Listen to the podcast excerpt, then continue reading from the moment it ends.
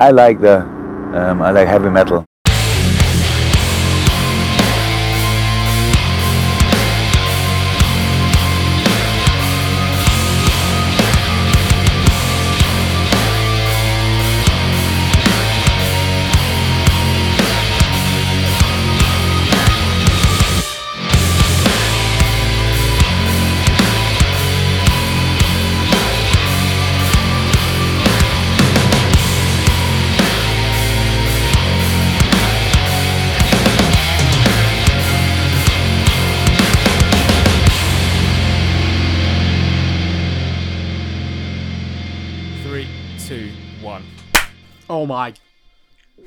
Was That was so a- on time. That was bang on. It's very rare that we get a clap bang on like that. That I'm very impressed. Perfect. What's um you? Okay, we just had this conversation on off off air, but I want to bring it on air now. Um, the Taskmaster thing that you played this weekend. Yeah. What other little things did? Is it? A, it's a board game, right? It, uh, yeah, it's like it's Taskmaster like a it's like a card game. Yeah, it's like a board game card game, and um, okay. The one person is the taskmaster, and the rules are like the taskmaster's word is final. So you know how like on the show, for anyone that doesn't watch Taskmaster, it's like five comedians, and they have to do these ridiculous tasks that are often quite out the box thinking. And Greg Davies, if anyone doesn't know who Greg Davies is, he was the head teacher on In between us but he sometimes is just a dick because he can be and it's funny so like somebody will do have like a really good effort at a task and think it deserves loads of points and just because he wants to rip the piss out of it or rip the piss out of it and give him one point. But anyway uh, most of the time it's it's judged on merit how well people complete a task. Um, but o- other little tasks that we did there was it was like make the smallest sandwich you can. Um, and everyone else was obviously going back to the little barbecue tray and picking up like the little bits of bread and making like tiny sandwiches. And there was me thinking I was all smart, got a piece of paper and some tape, and then another piece of paper and cut it down as finely as I could, and had two bits of paper with a bit of tape in the middle, and then was like, "Well, that's the smallest sandwich you could possibly get." And Tape were- sandwich. tape sandwich, and they were like, "No, because a, ta- a sandwich consists of two bits of bread." And I was like, "So what are you calling this? Is uh, what what are you saying?" I've uh, they were like, "Well, you've sandwiched some tape between two bits of paper." So I said, "You've just admitted that it's a sandwich." But it didn't fly, and I got one point. Did you not get it on a technicality? No. no. um, what other one was there? There was um, there was fuck. What was this? Oh, God, I mean, I was pretty drunk by that point.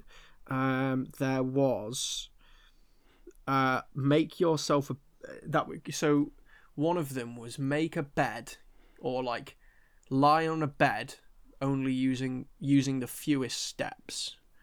Um, so yeah, make the get like get onto the bed from the fewest steps. So we were in the garden, and like obviously flower bed counts, or like you know like there's a sofa you could sort of class it as a bed or what you know like garden seating kind of thing. Um, I can't remember what I did, but on the spot where I was, there was a bunch of stuff to the left of me. So I decided instead of taking any steps, I'd just pick all the stuff that, that I could up without taking a step, lay it on the floor, and then still without taking a step, I'd like slide my feet down and lie on this stuff and make sure that I wasn't touching the floor. It was like I can't remember what it was. I didn't. I got one point again because it, apparently it didn't count as a bed. So that was me trying to be all Oh. fucking smart, and turns out didn't work. Didn't quite work out for you. It was fun though. There's It's great. It's a great show and it's a great game. So I tried. So I've, I've got a very, I've got a failed Taskmaster story, right? Go so on. um, last at the beginning of last year, 2020, um, on the lead up to New Year, um, so I was get, I was supposed to, I, I- got married in 2020. I was supposed to get married in June, right? And so I'd sent out, or like my, my best man had sent out all the invites to um my like stag group to who we were all supposed to go to Prague in April. And so at the start of the lead up to New Year, I was like, I'm a bit bored. I was sat at work and I was talking to one of my colleagues, and I was like, I, I think I could do a Taskmaster. So what I did was I printed, I bought like a pack of gold envelopes. I printed off like this ta- Taskmaster letter, which was like, "Hi, you've been contacted by the." T-. I had I had everyone's um contact like addresses and emails and phone numbers and stuff for all the stag contacts. So I thought I might as well make use of this stuff. And so I bought a big pack of gold envelopes. I printed off this letter, which is like, "Hello, you've been contacted by the Taskmaster." Um, you have to. I think the first task was you have to do a self portrait made out of only fruit and veg. Please make this portrait. Um, take a picture of it. Send it to this email address, which was like taskmaster at gmail whatever. I sent it to all of the people in my stag group. I was like, right, this could be really fun because I'll do one a month throughout the year, and I put at the end, I was like, if you want to take part, get your entrance in by the 31st of this month. If you don't want to take part, you won't be contacted again, kind of thing. I tried to make it sound as least scary as possible. Hmm. I got two responses, and then went like at the end of the month, I was like, well, fuck, I can't do anything with it now because only two people out of like 16 had responded.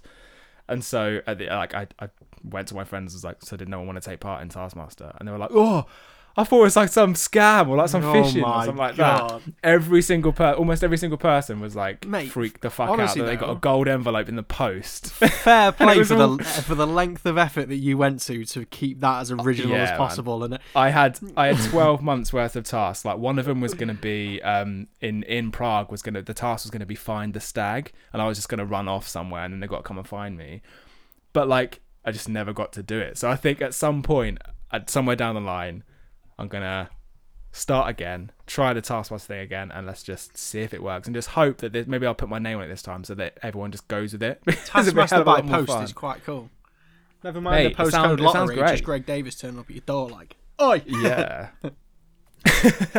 yeah it would be a good laugh um okay this week uh actually we've got, we've got so well actually we, I, I quite enjoyed the questions last week from that we got in from Eli Roberts so I'm gonna I'm gonna pose another one to you here Go- because the one on on. fantasy football last week was quite a good discussion um so I'm gonna go with this one which is what is the best live match you've ever seen and why um The best live match if I've you've ever got seen. one off the top of your head, great. If you don't, we'll have a think about it, and then we'll come back to it maybe later Um, on.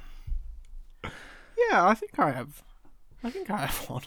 Um, I think it might have been Forest Burton on the first day of the season a few years ago. Like, Oh, okay. it was That's local derby, innit? yeah, uh, yeah, I think it was like Burton's second year in the championship or first year in the championship. Nigel Clough was definitely managing them.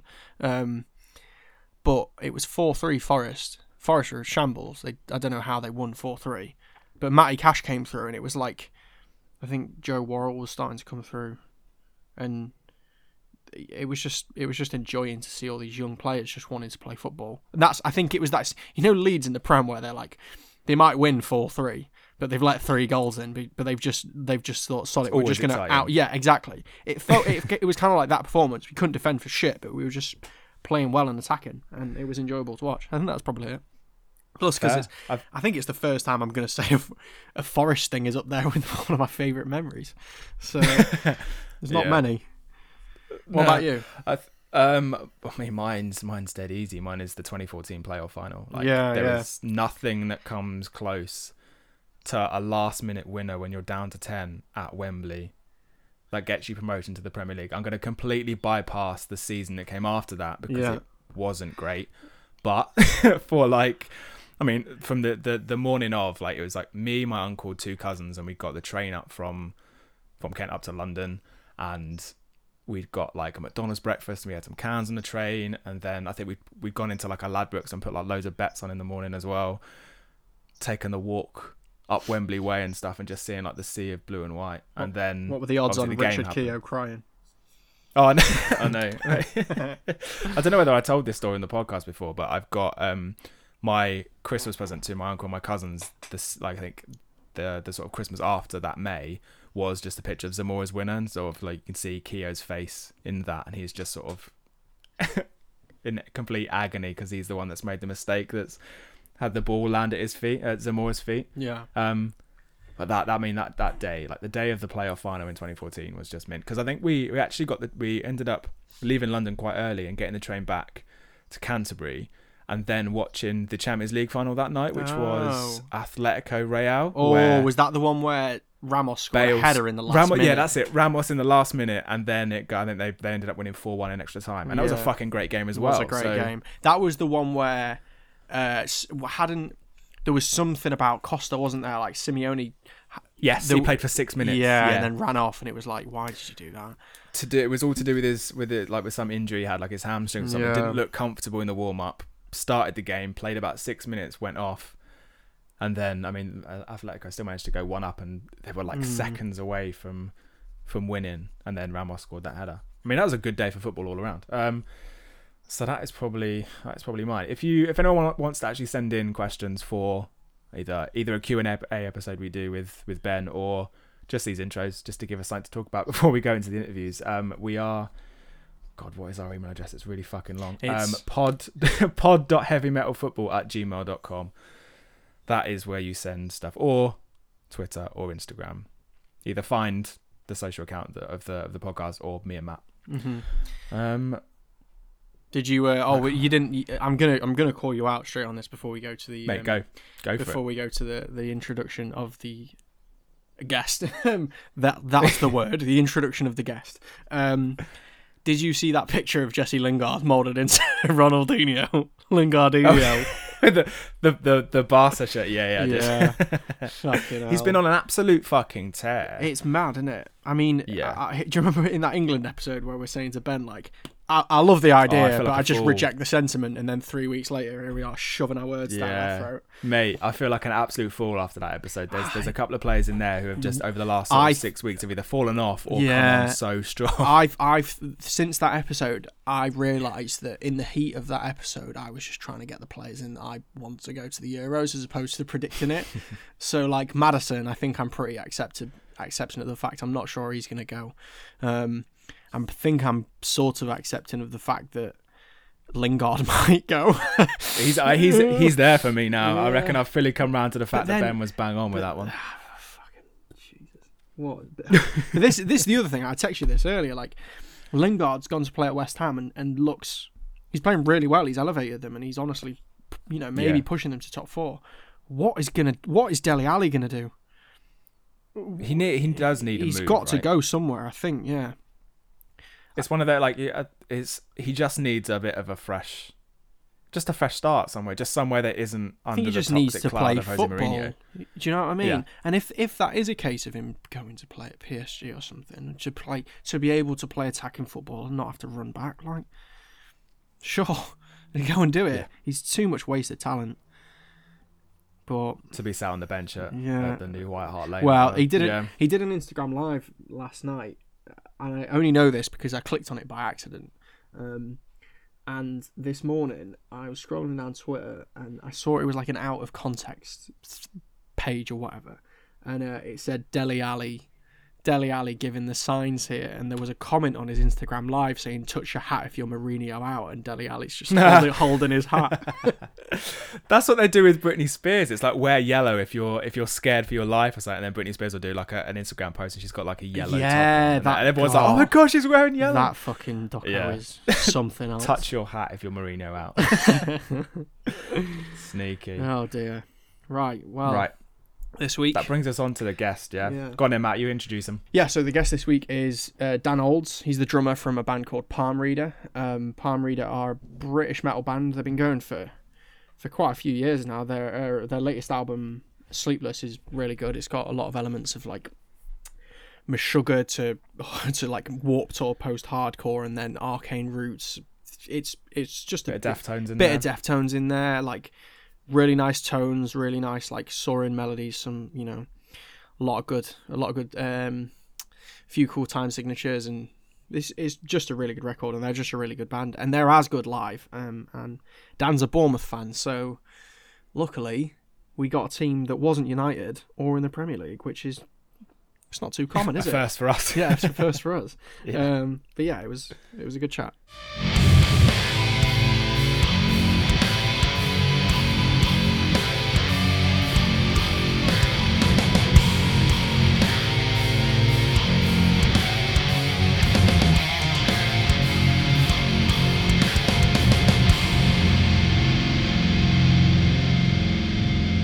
Right, before we crack into anything, I need to ask you about the escape room. Like, we need to we need to talk Yeah. about that. I think because for it. like, Yeah, yeah, what's it like working in an escape room? I think that's where we start here, right? um, so at the start, like when you're first learning stuff, it's like like a really cheap Disneyland. Like, oh, I'm basically just hanging around with my mates, just playing around in like rooms that have themes and like just just messing around. And then the more you work, the longer you work there, the more frustrated you get at how bad people are at them. Yeah. so you, you go from like having such wonder in your face, like, oh, this is great, I love it, I love it, and then you slowly just sort of like, you fucking idiot! yeah, you can. It's you in can the hear drawer. people just screaming through Yeah. the walls. Yeah. In it, it's just exactly that. Under the teddy. It's always been under the teddy, for Christ's sake. it is not too far away from that at all. What kind of themes have you got? What what what what's what's the theme for the escape room you work in? Uh, so we got eight different rooms. Oh, okay, it's pretty big. Uh, Where is it? Yeah, because you live yeah. in Nottingham now, right? Um, yeah, yeah, yeah. It's um Escapologic okay, near Castlegate. Like you know, you used to live in Nottingham, didn't you? I'm from Nottingham. Yeah. You're from I'm Nottingham. from Nottingham, Yeah. Um, yeah, you know where um the M&S and the old Pret and all that near um Broadmarsh. Yeah, yeah, yeah. Yeah, it's just there. Okay. It's in like a, a little basement down there. Damn. Okay. Nice. So if you if you're ever in uh well, once you're back in Nottingham, and if you fancy a game, like we're allowed to give out free ones. Mate. so if you want to come and have a play, You do. You don't have to ask me that twice. I will be there. The day the day it opens, I've got a party of six ready. knocking at the door. Fuck's Love sake. it. Um, but yeah, we got um, we got like two horror theme ones. Uh, one of them's like proper horror. Um, it's called Butcher, which is like 18 plus. We've had like people crying in there. We've had like people being sick in there. It's it's messed up.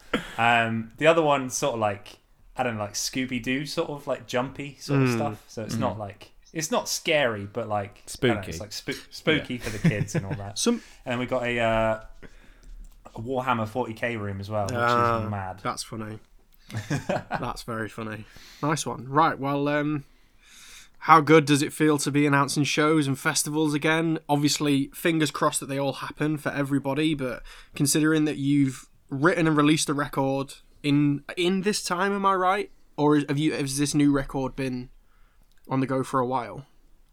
Um, so we recorded in January of last year. Yeah. So this was before everything kicked off, and uh, we were all hopeful, being like really happy with how the record sounded, and then come February, March, you just sort of like. Okay, well, this isn't going to Yeah. affect the record. It's like shows are going to be cancelled for summer. That's quite fortunate because we're having summer off. And then it just continues and still haven't played a show. But if everything's going to plan, then I'm very, very hopeful for Same. that the la- the latter end of the year. Uh, I can imagine um, you as well, pals. That's most of your work's been Yeah, man. I mean, stop dead.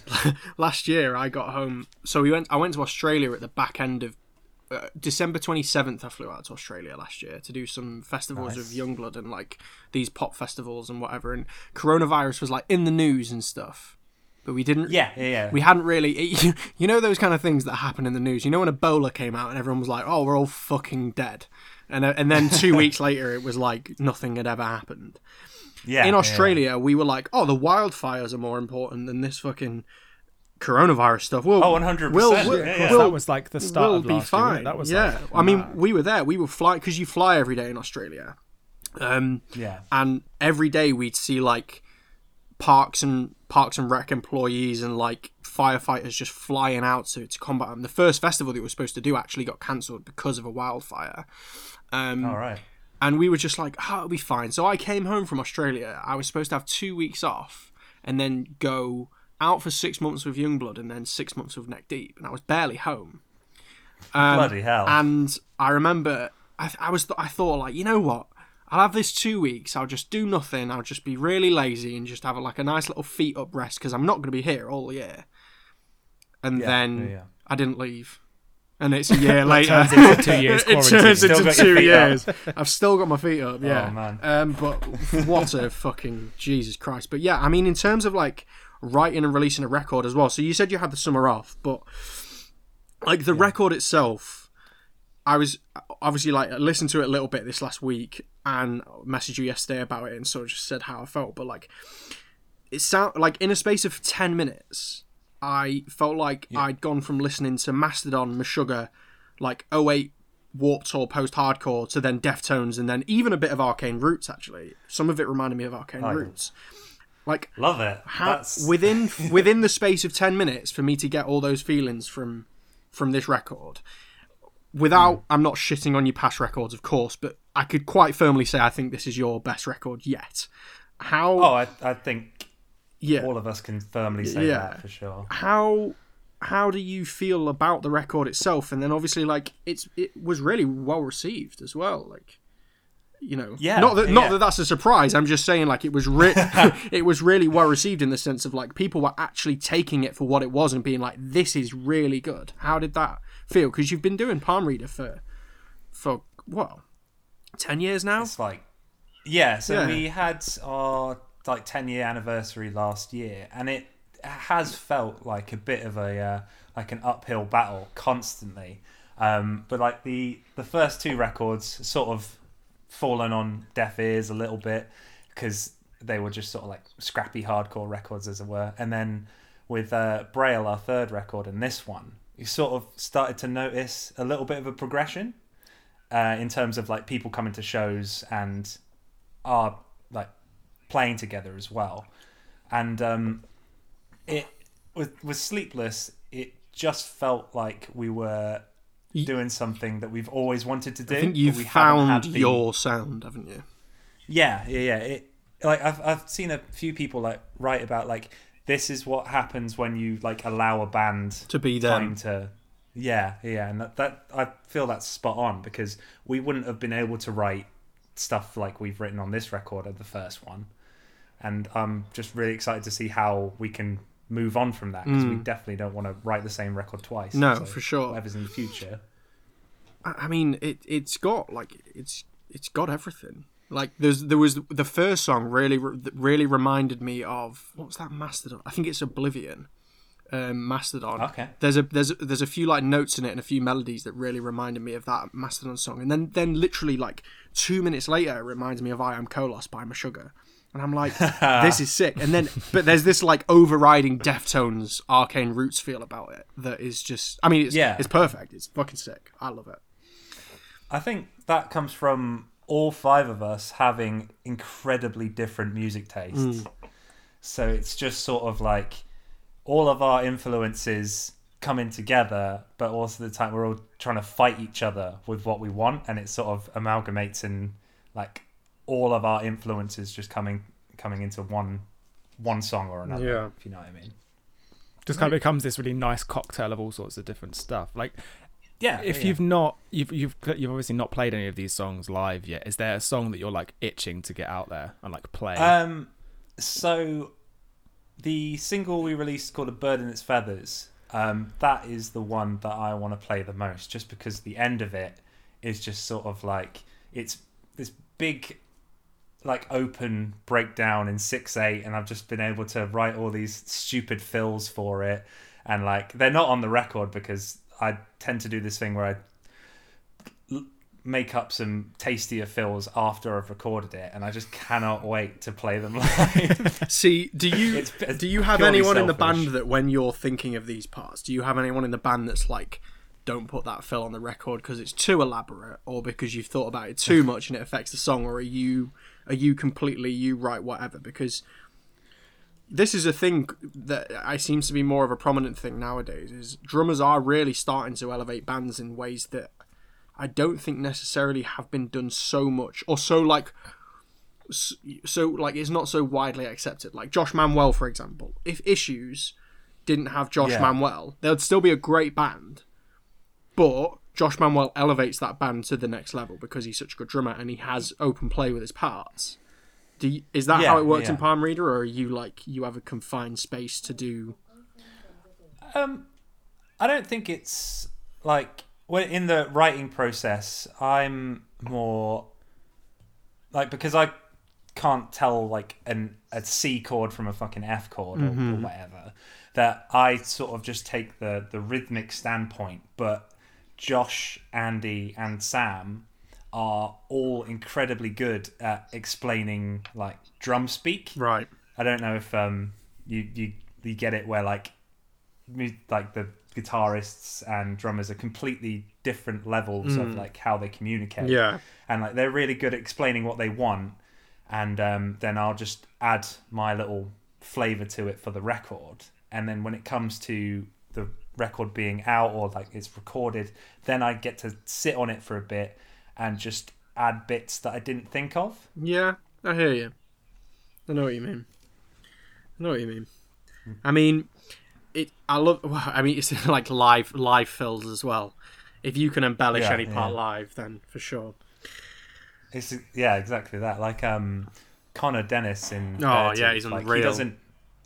It's so fucking That- good. that- He doesn't record any of the drums, but I think he started Live. to now. You know. Has I he? think Oh, I think right. recently, yeah, like I think he started to. On we did Warped Tour in 2017, and Beartooth was on our stage, and every day, like yeah, it would either be Beartooth before us or after us, and I'd just Yeah. have to sit, stand, and watch him. And I remember, I remember one day, like he he had this real nice Gretsch kit, and Hmm. their sound guy came up to me because we'd always set our tents up next to each other, and the sound guy came up to Yeah. me. Sound guy's real, real good guy, so talented. I think called Brian. Um, yeah. he was like, "Yo, can you tune Connor's drums?" so I did, and Hell yeah. I'd like been getting, I'd been getting, I, I like, I'd, I'd known Connor before briefly because he played in Being an Ocean a little bit, and obviously like Climate's Yeah, time, we've yeah, been touring with them a little bit. Yeah, And- yeah, I remember Connor came up to me, and bear in mind I'd known Connor like three, four years at this point. Connor like laid into me. He was like, "Don't ever fucking tune my drums." I was like, "Holy shit!" Like, what's Really? Yeah, bro. yeah, and I was like, Jesus. What, in- "Why?" like, in all seriousness, was always he fucking? Oh no, he was serious. He was Oh, serious, God. and he was like, I was like, why, bro? Because you sit on Danny's kit every day, and you're like, these sound awesome, and love playing them.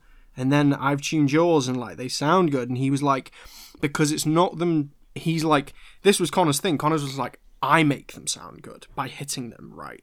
It's all in my hands. And honestly, his Okay. his kit sounded so thwangy on its own. He had no moon gels, no you know nothing on the bottom to like mute the resonance, nothing.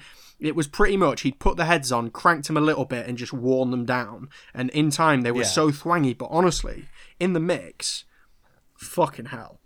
I think when Hmm. he says it's me that makes them sound good, it was like you're not joking. Like you make them sound great.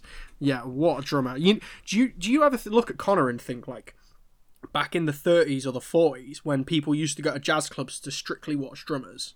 I feel like Yeah. Connor is in that bracket of like he was born to play drums and Oh, for sure. he is if he was in if he was like back in the 30s or 40s he'd have been like a famous person that would have definitely Yeah, yeah, yeah. accentuated culture to this day like Buddy Rich sort Yeah. of style of icon. Sort of. yeah. exactly Oh, for sure. yeah fucking They um I think it was Beartooth that supported Architects like two I think it was two years ago I saw them in Cardiff and Yeah. the, the I guess it's this kind of the, the drummer did this huge fill halfway through the set and it was something that me and a bunch of friends after the show were still talking about afterwards like it was that impressive we kind of left a show where they were I think they were only second on the bill and yet we'd left this, like we'd left the show afterwards with like that like that it was it was about six minutes six to eight minute just kind of solo in the middle of the set that just kind of blew everyone Oh. away Yeah. he's amazing man like there's there's few drummers where I think like yeah this this set requires a drum solo but his his style is just sort of like It didn't yeah, feel forced either, that. though. It Innit? was like yeah. it kind of felt like it was. um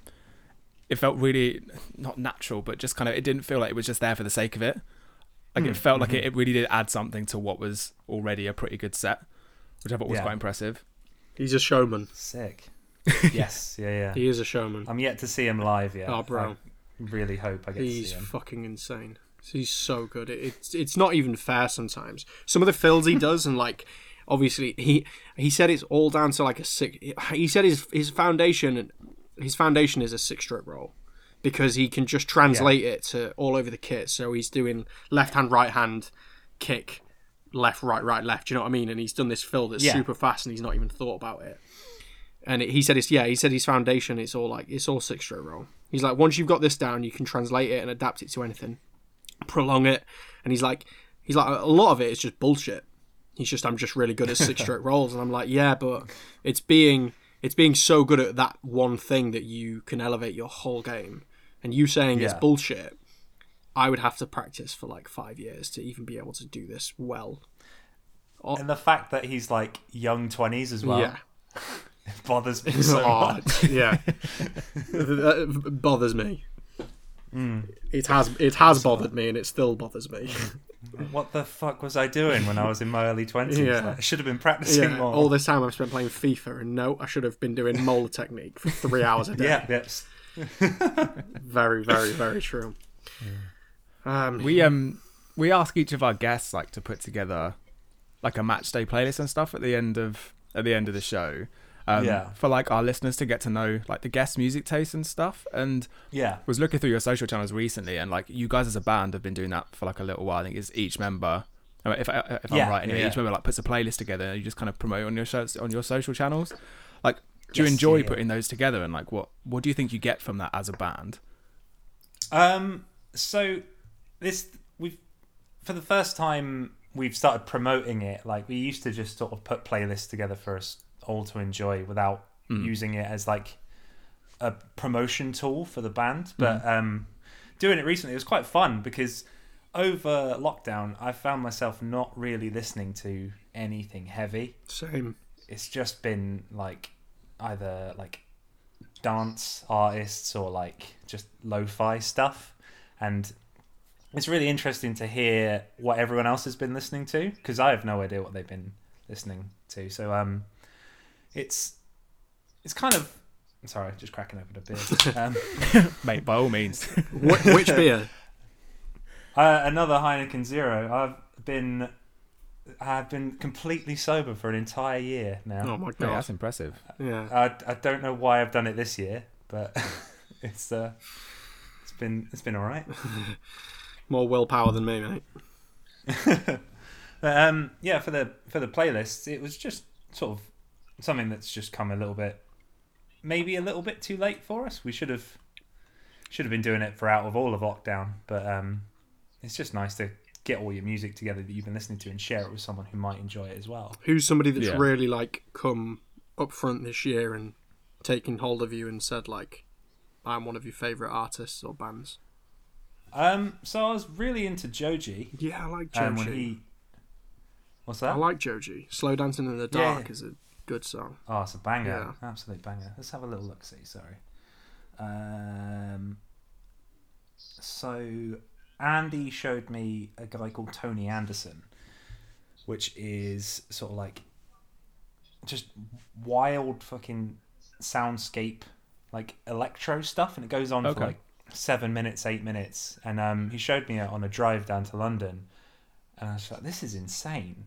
Like you when got proper good van speakers and you can hear everything. Mm. Absolutely love Is it. it like um like instrumental stuff, any vocals, anything like that? uh, mostly instrumental. There's Yeah, a couple cool. of vocals like sprinkled every now and again. Yeah. Uh, Ross from Friends. Oh yeah. Yeah, I um I heard heard them in an ice cream shop in uh, in London a couple of years ago, and I didn't know what it was, and I found them recently, or found him recently, and I was like, this is fucking sick. Um, and then just sort of post rock as well, like Mogwai and This Will Destroy You. Yeah, that new Mogwai record didn't it get number one? It did, yeah, yeah. yeah. Fucking It was mate, a they've been around wild for couple of weeks. ages. Yeah, it was that sort of like set off of You Me At Six, Mogwai, Architects, Bring Me. Yeah, Just mad. Good time for Yungblud. Just good time for rock. Well, um, so Bournemouth. Are you from Bournemouth? Uh, I'm from well, the closest big team is Bournemouth, yeah, but I'm from like a middle of nowhere village in Dorset. Right, Okay. right. But I mean, Bournemouth. You attached to it. Like, what was your? How did how did that come about? Like, how did you? Obviously, you said they're the you know they're the closest big team, but how did you attach to Bournemouth? Because I imagine when when did you get into football? When you were younger, like pre ten years Yeah. old. Yeah. so I think I started uh, thinking that football was the the be all and end all like 2001, 2002. Okay, Like, so you'd have been um, about eight, seven, eight. Yeah. Yeah. Yeah, yeah. It was think it's just because like towards the end of like um, first school, everyone was playing it, and it's like, well, I've got to play it too. I had no idea about it. Just um, stick the fat kid in goal. Um, just uh, That's rule number one from- of playground football, I think. yeah, You were a goalie? it works. Yeah, for for my um for like year six, and then I had a growth spurt, and I could actually run. So I played a little bit outfield. Interesting.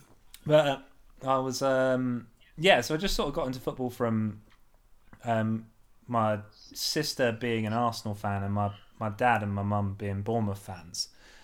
And being like an eight, nine year old, you want the glory. So it was mainly sort of gravitating towards Arsenal because they were the big team. It was The either them or United. Yeah, yeah, yeah. So I wanted, although like I was interested in Bournemouth because my parents supported them. I was always like, no, Arsenal are the best team. Arsenal are the best team because they actually win stuff. And um, then the Invincible season happened, and that was like peak like love of football. I was just obsessed with Arsenal and everything they had going on, and um, and then after that, I think it was more of a, a Bournemouth interest. It was that uh, 1 0 loss to United on their 49th game, or their 50th game. And I was heartbroken. So I was like, I'm not supporting Arsenal anymore. what else? What else is available? You might have got out at the right time, to be fair. Yeah. Yeah. I think you uh, you rode the wave to its complete peak, and then were like, "I'm getting off here." Yeah. yeah. But And, so uh, Bournemouth would have been coming up really about the time that you'd have sort of latched onto it. You'd have sort were of witnessed sort the journey from was it Le- didn't, didn't they Well, just they would have almost got, almost gone out of business. I think right. around the end of the two thou- like the early two thousands. I think. It was But- it was like I think 2007, 2008 Okay. that they were having like the bad time where they, they were whipping buckets around, getting everyone to chuck whatever change they could to support the club. Um, so that was just before that, which was like the the League Two years, like the, the trips to Grimsby, the trips to Chester, you know, those sort of games, which um, not that exciting as a kid, but it was just nice to go to football with my dad. Mhm. And, um, yeah, we went to all sorts of away games like Plymouth and QPR and uh, both Bristols. Are you a QPR fan? Yeah. Nice. I um, I rang I rang my dad for some football stories, and apparently I got chucked out of a pub at QPR. Oh, What, nice. at Do age eleven. yeah, yeah, age eleven. I don't I don't tell I don't say that at that bit. It's just uh, Yeah. makes me sound a lot more interesting. Yeah. You You sound a lot when I was a harder if you just don't mention the fact you're 11 years old. Yeah. A lot, Exactly, A lot, yeah, yeah. a lot more firmy. yeah. I had my Stone Island on. So what's a um like what's a typical day out like at the Vitality then? What does that look like? Because I um I went to uni in Bournemouth and so I know bits and pieces. I, I went to the Vitality a few times um to work Oh, for their like marketing and PR department for a bit, um and I did some sound recordings there. But like I'd kind of turn up before way before kickoff and leave way after. Like what's the what's the match day? What's the match day like as a fan? Like where's the best place to drink and stuff like that beforehand? And what does a typical day Um, look like?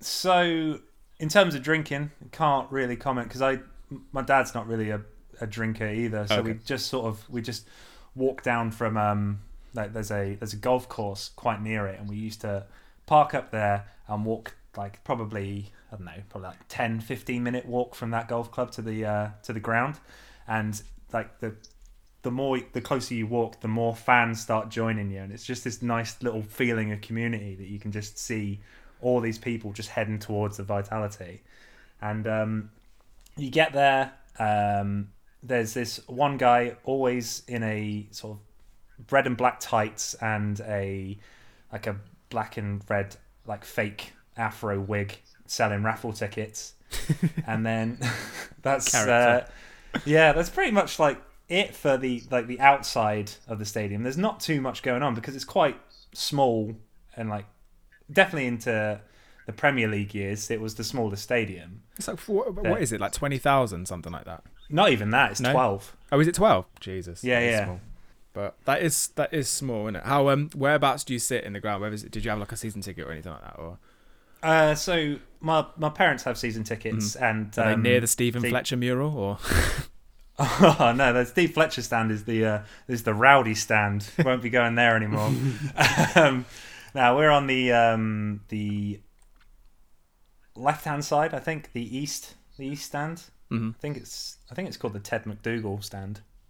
I think it is. I can't remember. I haven't been in so long.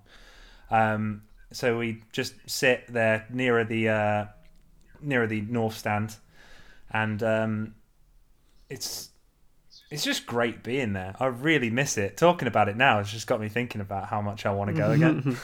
Love it. I mean, it's Mm. it's like Bournemouth are one of those teams for me that it, it's a difficult one to try and describe without shitting on them because obviously like it's a small it, do you know what i mean? I'm, I'm not trying to sound like i'm shitting on them. It's just sort of like saying what it is. They're a small club. Yeah, yeah, it's not a big city or town. It's sort of quite confined.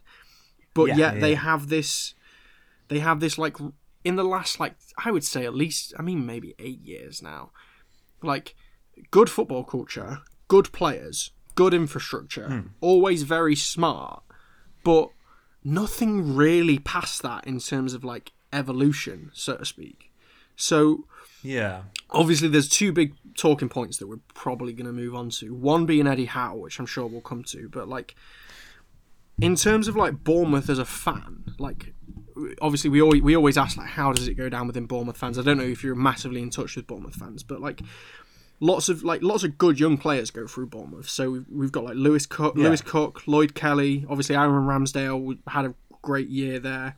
Dominic solanke's Yeah. gone there has now started scoring, scoring goals. Sam surridge coming up. Um you know, like how, how does it feel to be a Bournemouth fan and have like this good footballing infrastructure, a club that seems to be run really well, and actually probably, if anything, overperforming a lot in the last eight years, but then it then not seeming to be some massive evolution. Like, how does it sit with Bournemouth fans and yourself? Um, I think for the most part, we are, as you said, we're definitely overachieving. Like the Premier League seasons, we had no business being there, but we're all sort of in this collective shock that we're there. You did. It, it- they didn't come up and just play four four two Allardyce style for the sake of it to try and not lose, did they? They came up, No, no, no, played we- good football. yeah, we, we went for it. Like I think we we beat every team except City. Mm. That was the only team that we didn't get a result of in the five seasons that we were there. So like it was exciting to watch, and like some of the the best games that have ever happened at the Vitality, like that four three against Liverpool. Yeah. Oh, great game. like it was insane. um, but it's it's hard because yeah, you can be frustrated at how like and that there's not this want to sort of push on a little bit further, but at the same time, I don't feel like we not that we should, but that we can because as you said, we're a small small town, small stadium, not probably not enough money going in to really get a bigger stadium or the fan base to do that hmm. because even though we could build like a, a 20,000 seat stadium now that we're in the championship I don't really see people going so like I you're still you're still having a good year though. You, that's the thing with oh, like oh yeah with Bournemouth especially. Like it, you, I feel like clubs get to these and teams get to these points where they have they've acquired a certain amount of infrastructure and quality in terms of players, staff. You know, like uh, just a standard to adhere to. And it's hard to lose it once you get to that because obviously for anything that goes out, you have to create value. So Ramsdale going to Sheffield, obviously, like you had. Who's who's the keeper now? It's not Mark Travers, is it? It's the It's other. Boruc again, isn't it? It's Boruc. Yeah. no it's um Begovic Begovic. Begovic, that's, it, that's that's it, it. sorry. yeah yeah Like still a, a Um, well-proven keeper. Um, yeah yeah, yeah I was you've got, like, that we signed Dan, him that Danjuma's come through. Obviously, still got Jefferson Lerma there. Like, is Rico, Oh. Rico still there? Rico yeah he's still there Good players, and like, eh, if those players move on, Bournemouth are going to surely bring in the equivalent quality. So it's like I Yeah. feel like Bournemouth might be one of these limbo teams that, you know, a bit like Burnley when they were up, they were down, they were up, they were down. I feel like Bournemouth sort Yeah, of embody yeah. that, that that team. Yeah, yeah, yeah. I I feel like if we don't go up this year, we're going to be losing a lot of those players. Mm. Danjuma especially, like he's for me, he's been the star of this season. So I think I was I was looking on Instagram today, and I think a few Premier League sides are eyeing him up now. Uh, uh, Begovic will go for sure. Um, I think we'll have like the the mainstays like maybe like Adam Smith and Junior Stanislas and stuff. They've been with us since the very beginning. And Yeah. Steve Cook. Yeah. Yes. So I imagine they'll stay, but in terms of like the the star quality that we've got now, I think they'll be going. It's just if we can replace them that I'm worried about. So in terms of like the direction, the the thing with Bournemouth was they always say like, with having Eddie Howe at the helm, he had Yeah. a very sort of clear footballing kind of philosophy. He clearly had a hand in bringing in the players as well.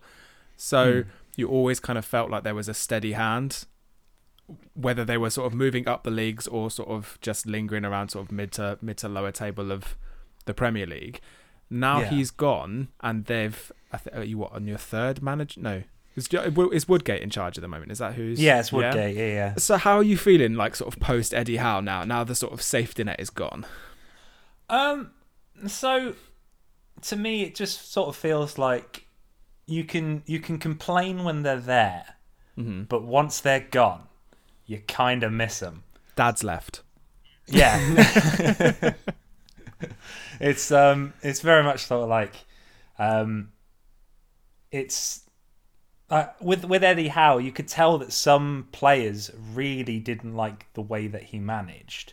Oh, okay. And for that, I feel like that cost us some like good relationships that would have helped us stay in the Premier League. Like um, the season that we had Ramsdale, like last season, it's I think Begovic and him had a massive falling out, which I kind of feel like if we had that that Premier League experience, that would have helped us stay up. Although Ramsdale did have a great season, I feel like if we had like a backup to Yeah, him, we could have. Didn't Begovic leave for? He went to Karabag or somewhere in Kazakhstan. Yeah, yeah, yeah. He popped up in some uh, just some strange team in the Champions League that no one expected him to be there. Yeah, yeah, yeah. I think that's purely down to him and uh, Howe having disagreements, and um, I think a, a few players had disagreements with him, but he he did good for the club. Like if if we didn't have him, then we'd still be in the the, the lower rungs of League Two and League One. No one would know or care who Bournemouth was It's a, or is. it's a funny thing, Eddie Howe, for me, because y- we we see these like we see these young and up and coming coaches like Julian Nagelsmann at, at Leipzig, and obviously like started out at Hoffenheim, who were not the the most elaborate in terms of budget or like fanciful in terms of bringing in these big players, and then Leipzig go and get him. To me, if you take Eddie Howe, Eddie Howe's achievements on paper of what he's done for that hmm. club, and then this whole talk of why does Eddie Howe never get a big job? Like, I think he sort of maybe deserves a shot at a big job to be seen in the I'd love to see him in the one. same light as people like Nagelsmann, these young coaches, because he's what he's thirty five, isn't he, Eddie Howe? yeah, he's he's definitely not cracking forward. No, and it, it's it's funny when people, you know, to me, obviously, not being a Bournemouth fan, like I don't know the the ins of it, but like how how did how would the Bournemouth fans taken to him after the years of what he's achieved for the club, but obviously then wanting some longevity and purposeful direction? Were they resentful of him? Would they want him gone, or were they always pro pro Eddie Howe? No, no, no. I th- I feel like with with Bournemouth, um, if you feel like, well, say you've you've done incredible things for the club, like Eddie Howe and like Nathan Ake, and um, among like Callum Wilson as well, then you wish them. It's just the general consensus around Bournemouth fans. You wish them well, and you want to see them progress. Like you, you'll be you'll be happy for them, but it's and then you get absolute snakes like Ryan Fraser, who ah er, fucking hate him. Um, just, everyone just like everyone just wants him to just fail miserably. So like if you do good for the club, then everyone's just sort of in the consensus of like do it.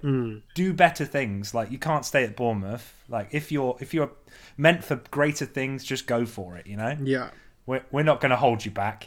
Um, but yeah, if you if you fuck around with us, then we'll, we want to see your career crash and burn. glorious failure. It kind of sounds like, um, I suppose that mentality, and I, I guess kind of Eddie Howe kind of personifies this as well. It's like Bournemouth was always kind of quite a mild mannered town. I felt like I lived there for three years. It always seemed like the kind of place where it only had sort of students and old people in. There was no one in the middle. So once you kind of you went Oh, in as a student and then you left, and so it was Yeah. always like. I think I went to a, a, like a, I don't know handful of games with the Vitality. and It was always just quite mild mannered, like really quite. Um, there was that corner, I guess, where you um that I said where the you know this kind of Steve Fletcher big picture is the stand or whatever. That was Yeah, quite yeah. rowdy, but I wouldn't say it was anything. Oh no, it wasn't raucous. It was just loud. I No. suppose. Yeah. anyone who's saying that Bournemouth has got like a like a, a good sort of loud fan culture is kidding themselves. it is It's nice, very- isn't it? yeah, it's very pleasant. Like it's a it's a nice trip to the beach. Like no one's coming to Bournemouth scared.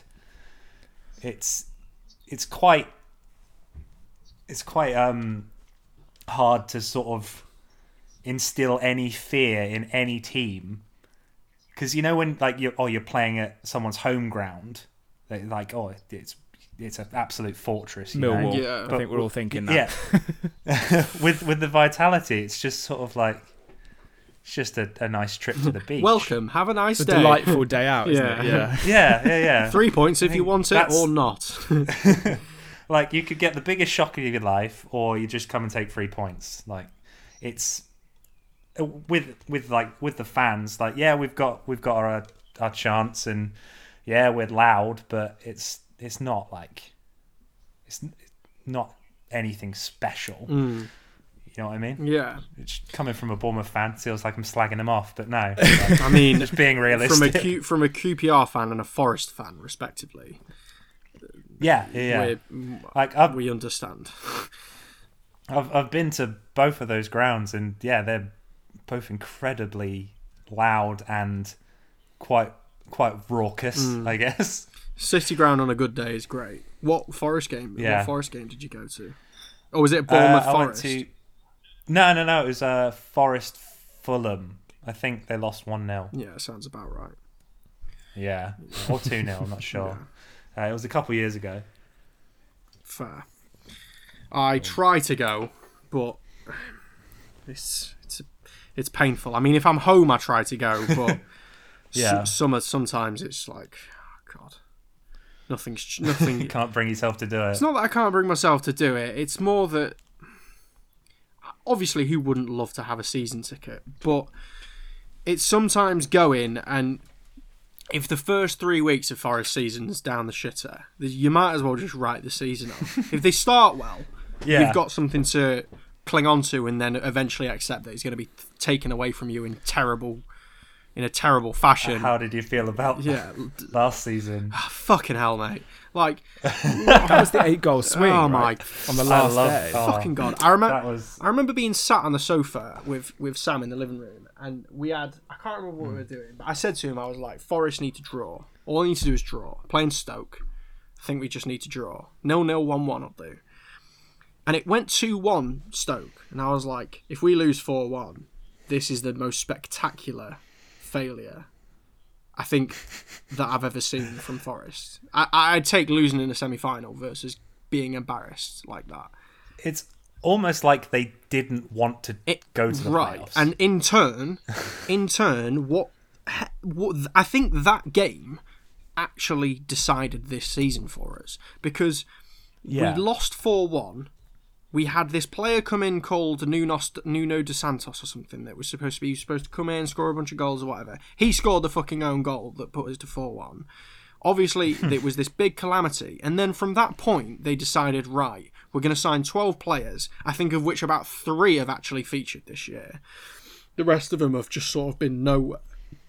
And then we we lose i think it was like six on the bounce. The start of the year and we oh, are the most out of form Yeah. team in the country and that's just forest there's never anything good to say. And even if there is anything good to say the good things to say are oh he's re- he's played really well. Like Matty Cash. Matty Cash goes and gets a mm. good move to you know Villa and does really well. It'll probably Yeah. it'll probably be Samba next or Joe Worrall. And it's like the only good things that come out of Forest are the players that we produce going on to do better things. Like Lascelles. Yeah. Back in the day, there was this whole debacle about we're not going to sell the cells, we're not going to sell the cells. An hour later, the owners on radio in Nottingham going, I've had to sell him because financial fair play. And it's like, why don't you fucking say that? But It was a double sale as well, wasn't it? Was it Karl Darlow that went in the same deal? so Carl you lost like your yeah. spine. I mean, and, the spine they're- of your and defence is gone. Still doing well in the Premier League today, and that's like a good success story of Forest producing good players. But there's no Yeah. There's no end in sight for Forest actually having anything to look forward to unless they stick with Chris Hughton for the next three years. He needs like a lot of time. But Yeah, I, I feel like managers aren't given enough time just as a standard. Like- no, not at all. Like if, if you gave if you gave any manager like three four years, you're bound to get something. But everyone just wants results within the first like eighteen months. Which is bonkers to think that a season lasts. You know, a season lasts a whole year, and in it, some teams are chopping and changing managers three or four times. How? What do you expect to happen? And that's sort. That's Like Watford, Yeah, blows my mind. exactly. But it sort of comes back to the Bournemouth thing with Eddie Howe. Is when they went down. To me, when they sacked Eddie Howe and took Jason Tindall on, because Jason Tindall was his number two, right? To Yeah, me, yeah, they're yeah. just sort of continuing the Eddie Howe culture there. And he's where are Bournemouth now? Are they fourth in the championship? Now we're seventh or sixth. Okay. I think seventh. But you're within with you're within reach of the top two, and you're firmly in the playoff race. I I'd say playoff race yes. Top two to three no. That's between. I think Norwich have got it. They're they're winning this season, and then I think um, seconds between Watford, uh, Brentford, and maybe Swansea. Okay. But even then, they've only stuck with that for half a year, and then brought Jonathan Yeah. Woodgate in, which, with all due respect to him, I'm sure he might be a good coach. We don't really know much about his coaching career. He didn't do well at Middlesbrough and got sacked.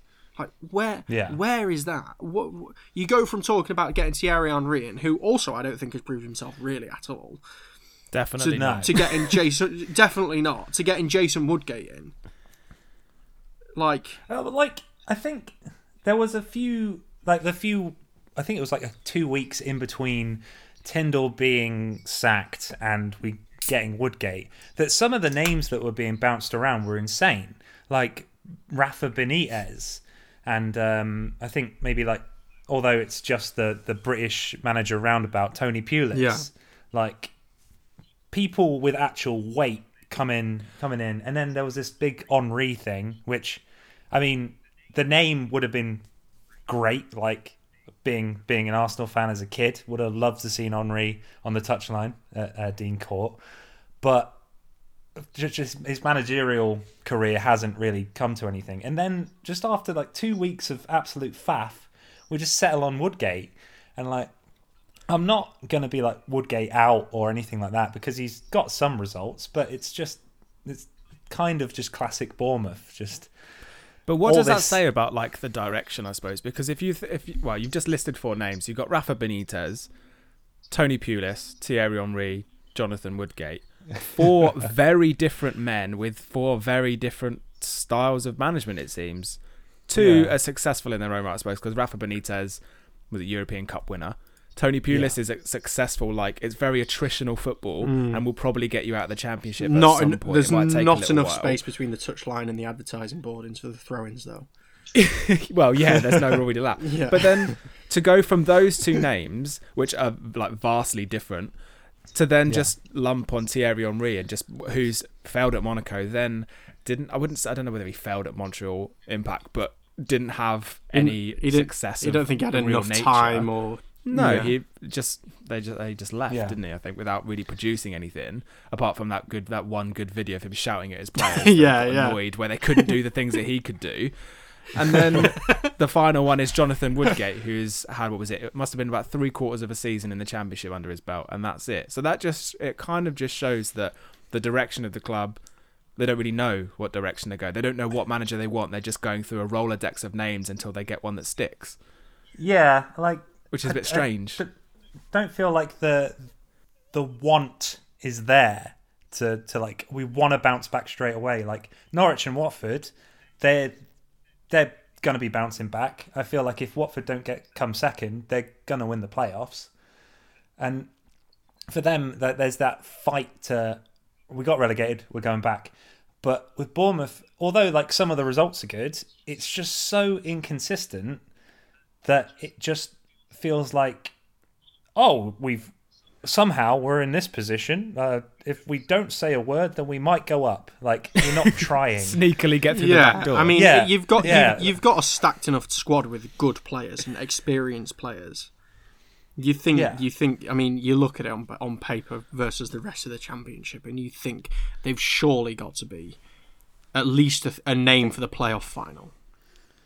Yeah. Well, like I'll I'll be incredibly disappointed if we don't at least get into the playoffs. Like I think the thing with like Bournemouth is it's just you lose like four on the trot and then you can win three and then you feel like that hope is back and then you lose to like fucking Luton or something when you've been beating Norwich or Watford or like the the people you're you're competing for and then you just lose to a team that's in 16th and you're just like where's the consistency where's the actual fight to and the like the killing blow to actually confirm your place in a in like in a playoff position Which, or like, which is quite a, a contrasting a contrasting perspective and view considering you're probably quite happy with 16th in the Premier League. Yeah, I think I think that's the the difference between the Premier League and the Championship. Like you you know you can do better in the Championship. Like in the Premier League, every every time was just sort of like, oh, we're playing Tottenham. this is crazy, isn't it? But when when you're playing teams that you know you can beat, you get frustrated. Oh. It's like because in the Championship you can we, we we definitely have the potential to be at least like playoff final contenders, but right now it just doesn't feel like we've got that fight in us. it's it's a it's a weird it's a weird thing, especially considering we've spoke about this a little bit, but like when teams go up and they stay up and then they cement themselves as a Premier League team, you don't lose hmm. that overnight just by getting relegated. t- to me, like Norwich go Norwich hadn't been in the Premier League for a, for a little minute, and they go up and they play some nice football, and they keep all the good players. And they keep the manager, and they come down, and they've they're like, right, we're, we're going back up. We're a Premier League team. It's like you know, but then again, Yeah. for every t- every team that you go like, oh, they're a proper Premier League team. You are, people always forget that that means that some team has to come down from the Premier League, and like Yeah. Leeds this year been a breath of fresh air in the Premier League, and you know, as everybody says, a sleeping giant, or they've done. You know, it's good to see them back in the Premier League again. As much as Forest Yeah, fans yeah. are supposed to hate Leeds, I quite like Leeds. Everyone hates Yeah, Leeds. I mean, I quite like them though. I quite like everything that they're about, the football that they're playing, and how just entertaining it is. As you know, everybody's been taking the piss out of, especially fucking Gary Neville being like, "Oh, they're the breath of, you know, the biggest breath of fresh air," fresh air, which Yeah. they are. But like, they're a Premier League team now, and if they come back, they're Yeah. going to have that same fight. Whereas with, like you said, with Bournemouth, they've come down, and they've got the quality, but they don't seem to have the direction. But you've not lost that factor of you are a Premier League team. And it's like, Yeah. where is the long term future of it? Because obviously, you don't want to be up and down. You don't want to be yo yoing every year, up, down, up, down, because it'll no, fuck no. the club up. Like, look at Sunderland, look at, Yeah. you know, look at Wigan, like all these teams that we thought were in the Premier League. So it's like, it's sort of this weird line where in two years you could be in League One or you could be a solidified Premier League team. Yeah, it's just that the gamble of being a Bournemouth fan. I guess, It's, yeah. uh, every every day's a a new a new adventure, but um, yeah, just um, with with Leeds, like um, when like in like, I think it's like two thousand, like early two thousands, they were like like gunning for like Champions League spots, and then they just sort of disappeared off the face of the earth for a while. It was in the space of two seasons. They went from Champions League semi final to relegated. That's mad. They gambled too much. It was um oh god, what was the guy's name? Ken Bates, I think it was. Just Yeah. gambled too much. They paid too much money for like for for certain players and they yeah they, they sort of gambled the farm and lost and they went down within the space of about I think within the space of two years they'd gone from Champions League semi final at the Mestalla in Valencia to yeah, you know away at Coventry in the Championship. Yeah, it's it's mad. Like, and I do think it's down to um, is Bielsa, isn't Yeah. it? yeah. I feel like although there is some there are quality players at Leeds, he's the reason they're back up there. So I feel if we found ourselves a manager similar to that, then we might be able to reinstate ourselves as like a as a as a proper Premier League team without it being sort of like the narrative of plucky Bournemouth, you know, lucky, lucky. They they don't deserve to be up there because on our on our good days we really do. Like we play. I mean, I'm I'm obviously a fan of them, but we play some of the best football in the league. Well, uh, yeah, I think so. I definitely think so. Sometimes it's very rare, but sometimes it's really nice to watch. and and it seems to be as well in the last five years that the the culture within it is you've got these very experienced old heads, Steve Cook, who's Simon Francis, you know, with a Yeah. mixture of these up and coming young lads that like David Brooks, Lewis Cook, or we've already mentioned Lloyd Kelly, Dominic Solanke, Sam Surridge, even Jordan Ibe, like obviously going to going to Bournemouth at the time, like he was somebody that was supposed to come through and excel, and like I think he played relatively well when he came in, but obviously hasn't Oh, worked. I don't know about Do you not that. reckon? I don't know about that. Ah, um, like I think that is the most I've ever heard my dad moan Really, about a player. yeah, Jordan Ibe, every time he came on, there would just be like a huff of disappointment. right? Oh, because no. he just he just I think the thing was he just lost the ball and didn't fight for Mm. it. Like he scored like I I might be wrong, but like two, three goals in the space of four years, and being the money that we paid for him, and sort of like the hype of being the wonder kid. Yeah. you kind of expect a little bit more. For sure. Is there? I think every every every team has got their one player that they're just like they just huff whenever they take to the field. I was um, Yeah, we had uh, QPR signed Kieran Dyer for our first season in the Premier League, and I remember going to Yeah. the home opener. Um, we played Bolton, we lost four 0 that I day, I remember. and I, Gary I- Cahill scored two, didn't he? Oh mate, he scored an absolute screamer that day. Mm. Um, I was in the upper loft, like quite high up. Into, I mean, it's quite a small stadium, but it was quite high up and quite far back. And um, sat next to my uncle. And game's about to kick off. Kieran Dyer's in the starting lineup, and I said, "Look, do you want to have a bet on how long Dyer lasts before he goes off injured?" And, my uncle's like, um, he'll, he'll probably last the full 90. He's, he's not really, I think he's had a decent pre-season. He'll probably last. I was like, within 15 minutes, he's gone. He lasted like se- 15? 15, yeah. He Wow. lasted. He lasted seven minutes. He went off on a stretcher after seven minutes and didn't play for ages. stretcher. His yeah, his knees like were completely shot to pieces, and we just paid loads of money for him. Or not? We, I think he got we got him on a free, but his wages were through the roof. And it's Yeah. just every time I saw Kieran Dyer after that, I was just like, oh, Get out. sake. Our our player made of glass was Tyrone Mings. oh Like, really? na- He was now at Villa, he's doing great. But for Bournemouth, every time he played, it's just like he just shattered into a million pieces. yeah, his, very odd, isn't was it? His knees, wasn't it? Or his ACL or something? Or Um, I think yeah, his knees went a couple of times. Like every time he played, he, he came off limping, oh, or he's trying to stamp Ibrahimovic in the head. oh yeah, he Either one of stood on someone's face, didn't he? yeah. Fuck's sake. So who who who in the who in the Bournemouth team now excites you enough to keep what? Well, I'm obviously I'm sure you keep watching it anyway, but like, who is it that you really look to in the team right now? I am really enjoying Danjuma. I think he didn't really get his his chance uh, like earlier on. I think I, I think we signed him last season, like um, January of last season. I don't feel like he got his dues then. I hope I'm right. Otherwise, I'll. Um, but now that in the championship, he's he's definitely kept us in most games. Like the the dull, what could have been like a dull nil nil. He's he's scored the goal to make it to give us the three points. Um, I think I like Lloyd Kelly, but he's just a bit inconsistent.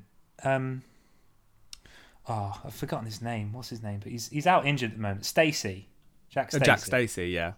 Yes, he's he's great when um when he's playing, but I think yeah, I think he's out right now.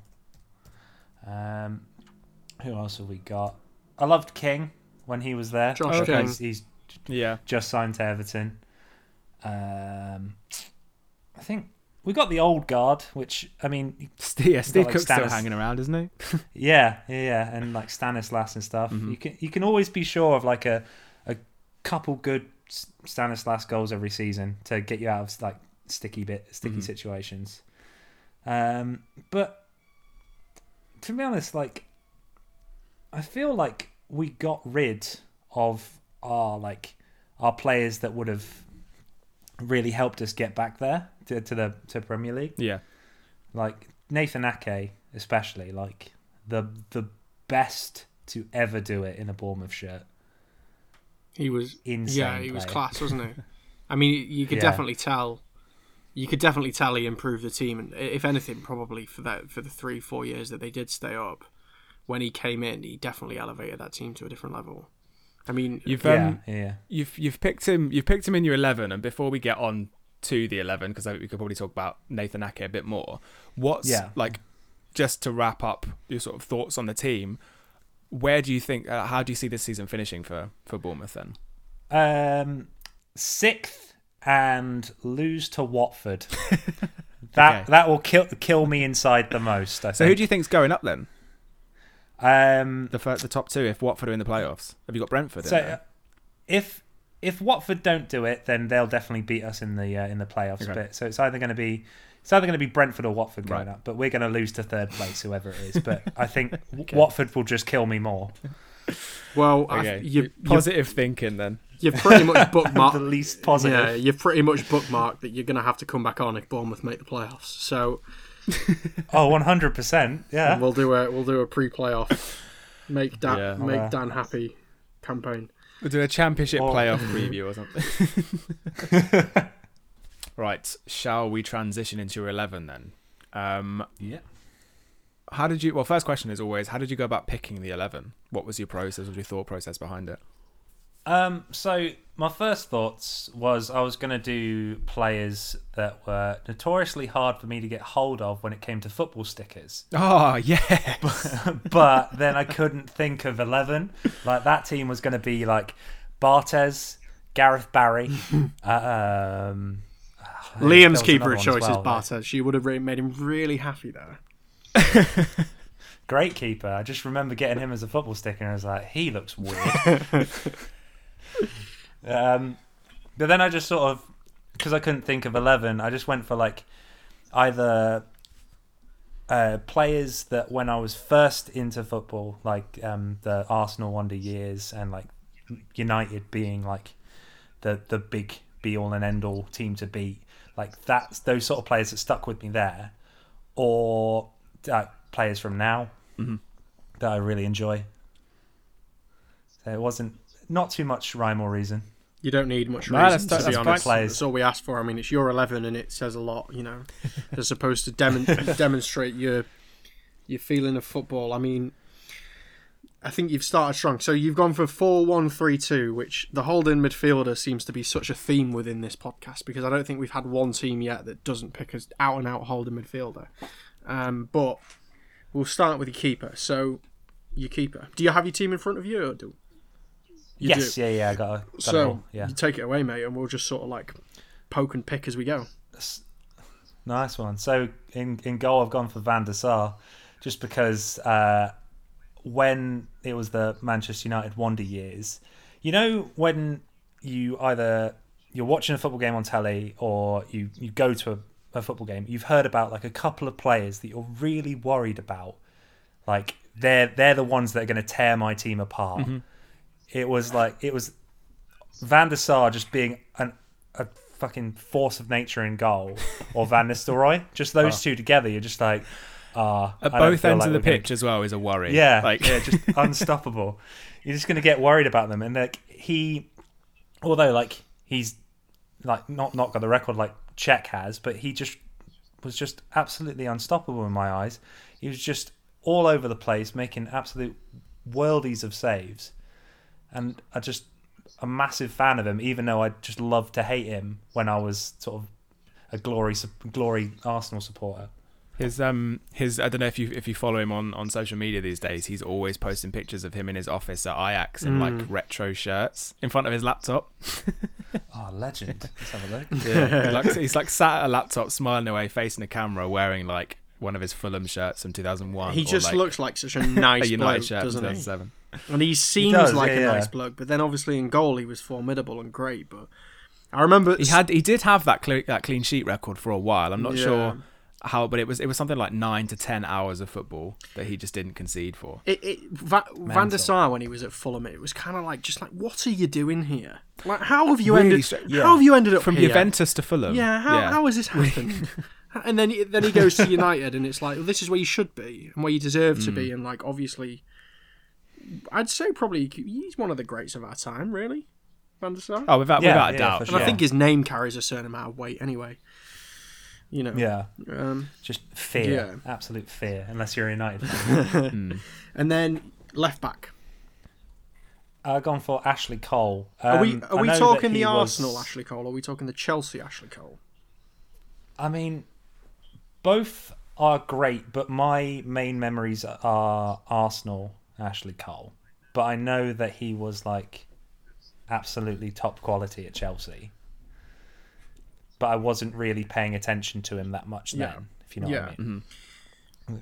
So it was just because, as I remember, it was just, although being a defender, he was my first introduction to a defender that also helped with the attack. Yeah. So just like the the the pace on him to be able to like whip in crosses or just help the attack with like Pires and Bergkamp, Henry. He was like he wouldn't look out of place on the score sheet. No, I feel what like Ashley Cole, even though it's a bit of a far comparison, but I think we can maybe, maybe sort of get away with it.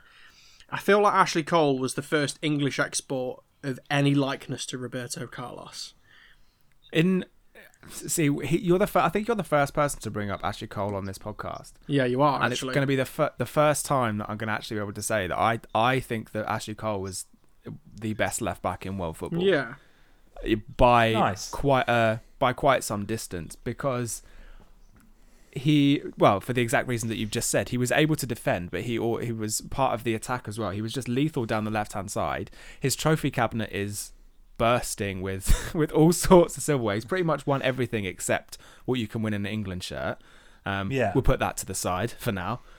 Um, but yeah, for, for for me, for a long, long time, Ashley Cole was always someone I just in, enjoyed watching, but hated whenever you kind of came up against him because the left hand side was just always a danger. he had that bit. He's of, fantastic at everything. Yeah, he had that Robben Yeah. factor about him that we, you know, we mentioned this the other week. It's these players that do these things time and time again, and you know what they're going to do, but stopping them is impossible. I feel like Ashley hmm. Cole, you give him an overlap, or you give him space to cross, or you let him get in the box. You know what's going to happen, and it happened, and you could never stop him. I could defend well as well, which is something Yeah. that a lot of attacking left backs can't do. I think Ashley Cole was an excellent defender and like a real attacking threat, which is just kind of the complete package that you want from a fullback. And Yeah. when you look at the competition, I get because the what the the player that comes up the most on this podcast is Roberto Carlos, and everyone just Yeah, kind of, you just yeah, kind yeah. of mention his free free kicks and his attacking ability, whereas Ashley Cole was kind of the full package. He was everything you could possibly want on that left hand side. Just if you're picking someone like you know, it's just a hundred out of a hundred. It's actually everything is the perfect package for a left back. I think we could. Yeah, I, I- think we could maybe say like maybe the Barcelona test a little bit in their in his heyday in a Barcelona team that we knew was obviously like the best in the world. Do you think Ashley Cole would get in that team? Yeah, because their left back was Eric Abidal, who I think is good but not as good, and then it's Jordi Alba, who I think is good but not as good. Yeah. So I mean, well, That is some great football knowledge we go. right Yeah. there. I, c- I couldn't tell you who was playing left back for Barca. I think I'm right. If I'm not, I'll get tweeted. But I'm pretty sure Eric Abidal was there was their left back. So well, imagine we didn't care about football. This podcast would be pretty pretty pointless. It's like just I've be you talking about to a- drums with all the guests. been listening to a few episodes and like your some of your like pulls, your knowledge pulls are insane. I don't think it's I don't Right. think it's by choice. I think it's by being sad. being sad. Yeah. it's how the Just podcast came about. Matt was like, I, I talk about football a lot anyway. We might as well just record it. I was like, okay, let's do it. Yeah. I've just got all these pointless stats in my head. Where do I put them? you might as well just spit them out and just see what happens. So, yeah. Um, do you want to go? Okay, so now we'll, we'll just move across the back four. Then, do you want to do the right back now, and then we'll get on to Uh, centre back partnership. yeah, right back. I've gone for Alexander Arnold just because, like, uh, like I said earlier, he's one of these wonder kids that I want. Oh, like he's like early twenties now. so Twenty don't two, know I think he could- is. Yeah, I don't think you could maybe consider him a kid, but like you just want him to do great things. Like I'm not a big Liverpool fan. I enjoyed them winning the league last season because it was a, a break from pure City Same. dominance. So it was just it was just nice to watch someone so young and like playing for his, his team in his own backyard doing so well. And I just really just want him to progress and just keep doing great things. I picked him. It's well, a bit weird I- how he wasn't picked. for England. He wasn't picked for England. Yeah, th- we, me and Liam talked about this in the week. Um, there's Rory Smith, uh, writes and he's a journalist for the New York Times, and he's he's very pragmatic. I think he might be my favorite journalist, but he was saying on this podcast that I listened to that he suggest it would suggest that three months out from the Euros, Trent Alexander being actively dropped suggests that he's not Yeah. going, and that to me is absolutely unthinkable. He he uh, to me, I wanted to pick him up because me and we did a dry run of this podcast before we started it, and I wanted to pick him at right back, and the only reason I didn't was because of Philipp Lahm. Um, but Trent, I feel like he's got the best. right- I think he's got the best right foot since since Beckham. Yeah. I, I think I he's he's awesome. I think he's so good, but I just it's one of those things that, the- like you mentioned, the England like I, I just I don't understand why he wasn't picked at all. It's um like you know those sort of footballing moments that just stick with you, like the Aguero goal, like the the Yeah. short the short corner Oh, as well. Unreal. There's, there's Yeah. it's just that sort of just that that that vision as a kid, just to be like, I'll just do and it now. to The intelligence to No. think of that yeah, just to go. exactly, Yeah. absolutely. To think about it and execute it perfectly to the point Mm. where he put that ball where Origi couldn't miss it from quite a weird angle. Perfect. It's, yeah, and that is just like one of those great footballing Yeah. moments. They're just sort of like, even though I'm, I'm not a fan of either of them, that just lives with you. And I think I mean, I'm sorry, it's, sorry to bring up the uh, Aguero goal It's as well. good. Oh no, we're inextricably linked with the you know the uh, unquestionably greatest moment in Premier League history, and unfortunately, yeah, I remember that day. I was in a pub and um, trying to get that was it was just before you can kind of get um like on my phone. I couldn't get you know you kind of refresh a live score app and you can get constantly you can just constantly refresh it looking for scores. I, I couldn't get that at the time. It was like just before that, so I'm waiting for the Bolton. Stoke score to come through on my phone to see if we're still safe. We've just gone three two down. I'm like, fuck, are we safe or not? And I'm like shouting around the pub, like, can someone tell me the fucking Bolton score? And uh, there's, there's too many people like what like just staring at the screen, looking at that City have just won the title, and I'm worried about whether fucking Ricardo Fuller scored for Stoke or whatever. So yeah, difficult day, but it all worked out well in the end, I suppose. That's fine. You're you're a QPR fan. Yeah. Your your concern is with your team. Yeah, I know, and then and then to see the footage afterwards of like our players, like Djibril Cisse, celebrating with Samir Nasri, that- like trying to get his hands on the title. It's like, oh, fucking hell, just have some fucking grace and decorum. Get off the pitch. Um, yeah. So we'll uh, we'll move on to your centre back pairing, which yeah, centre back partnership. centre back partnership, which you've gone for an all Dutch back two.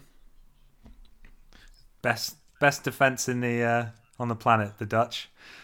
um, Van Dijk and Nathan Ake. I'll start with Van Dijk just because, like, again with the um, keeping an eye on Liverpool for the last couple of seasons, just the way that he's changed the defense. It's just as like as a like a leading captain as well. Massive. To, to go Yeah. from to go from Celtic, where people were like "Mm, a bit unsure, he looks good, to go to Southampton and everybody be calling him, you know, he's all right, he's all right. To go to Liverpool and be probably Yeah, maybe the best centre back in the world that year. Yeah, yeah. I, I like. I was listening to um your your episode with um I can't remember his name the the, the guy from Lonely the Brave. Oh, uh, Gavin Mo. yeah, yeah, yeah. And um, he was saying that although he's out for the season, I don't feel like it's really um had the biggest effect on like on Liverpool's season. You know how you were saying that it, that's this isn't the only reason why they're having a bad Yeah. season, which I completely agree with. It's like down to their lack of support for that role. But when he was on the top of his game last season, it was just it was just impossible to get past it. Yeah, so it's not the only reason, but it's a big reason. Like Yeah, it's, it's yeah, probably yeah. ninety percent of the problem, right? Because when I think where Matt's just said that when he came in to Liverpool, he essentially just changed. Like the, the Liverpool's defense was kind of the problem, wasn't it? Because I think it was Lovren and maybe Skrtel at that time. Yeah, it was I Lovren really know. And then- and Matip was in and yeah. out. Matip, okay, and then you bring in Van Dijk, and it like overnight they change from a team that concede quite a lot to they just you know there's just a defense that you just don't get past, and then obviously you bring in Alisson after that, and it becomes even harder to score against them. So when you It's remove that, those two seasons, like um, the one where they won and the one where it was between them and City, like points in it. yeah, It was just insane. Like the the tiny mistakes that like eventually less um led to them losing the title. But that like that that much in it, like it's insane that to me how how much he changed from a, a team that could be considered somewhat ropey to like giving probably the best football team on the planet a run for their If anything, money. I think they were better that year than they were than they were the year they won the title. weird. I know. Yeah, I That was a agree. great It was season. a great season. I mean, they obviously won the Champions League, so you know that in itself I mean, Wasn't not too bad. not too, yeah, not too bad. Um, but then, so Nathan Ake, obviously, like big connection to him because of Bournemouth and and how well he's done. But good on the ball, very Yeah. physical, very fast. just I think he's my favourite Bournemouth player ever. Love him. And it's um like a few I think it's like FIFA fourteen, where he's just one of those those players that just pops up everywhere. And I signed him for Bournemouth when he was like I think like still in Chelsea or Watford. And I was like, oh, this this this guy's great. Like, oh, I wonder what he's doing. And then a few seasons after, just like, oh shit, it's him. And he being even better in real life than he was in my FIFA in my FIFA team. And um, I I'm kind of gutted that he's been out injured this season because I would have loved to have seen him give like a great go at Man yeah, City. if if anything, it's been a little blessing in disguise for the people that they've bought in. I mean, John Stones getting back into the England fold and playing well has been, I think, needed for everybody.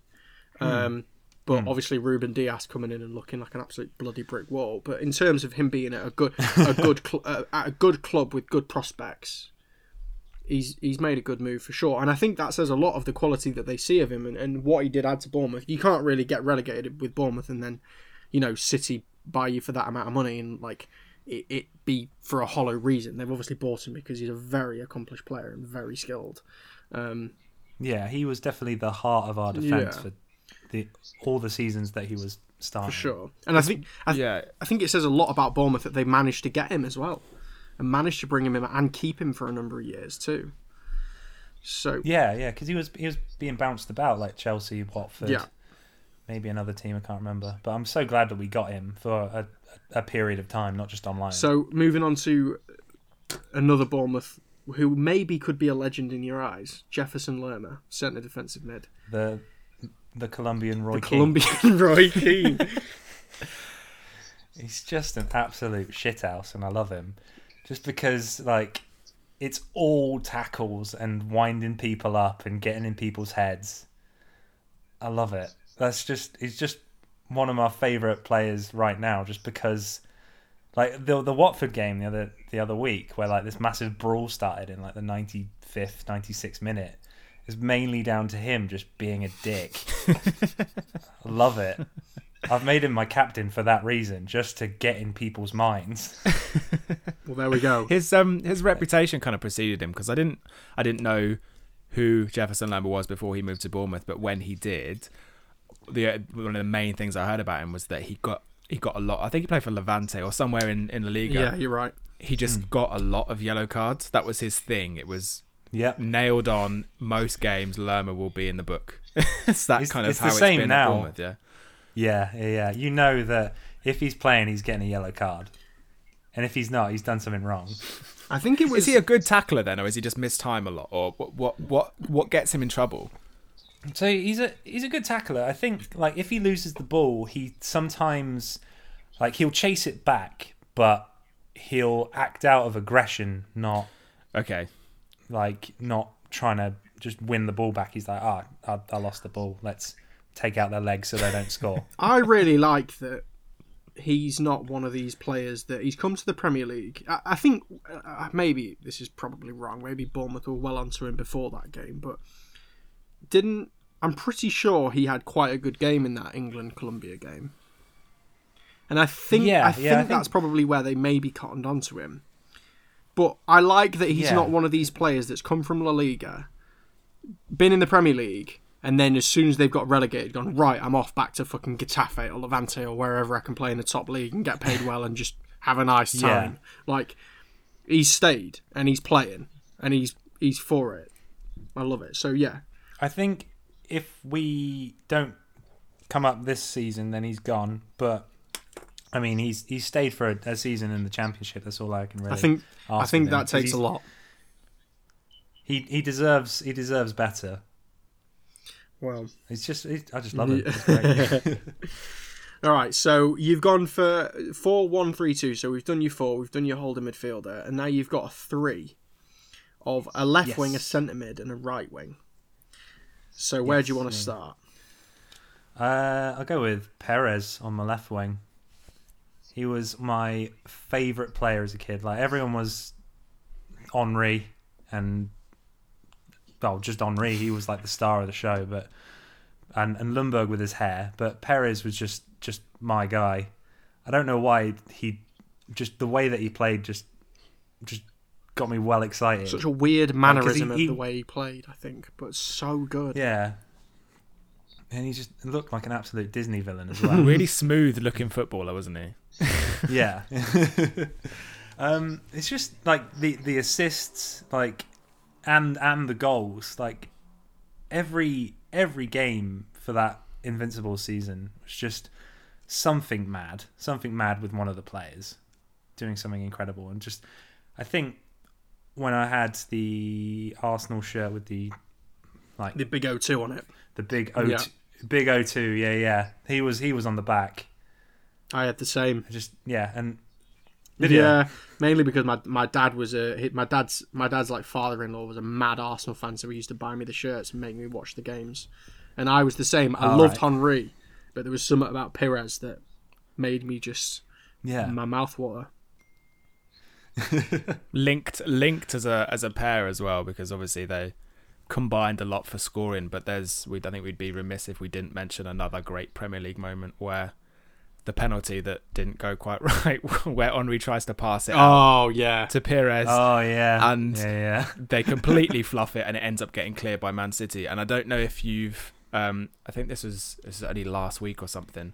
Someone posted on Twitter that if you go onto the Arsenal website and you type in a page that doesn't exist, basically, and you go to their sort of 404 page, like the fuck up page, and it says, "Sorry, this page, the, we we can't find what you're looking for. This page doesn't exist. It's just a screenshot of that penalty going wrong." And and it's like, "Sorry, something's gone wrong here."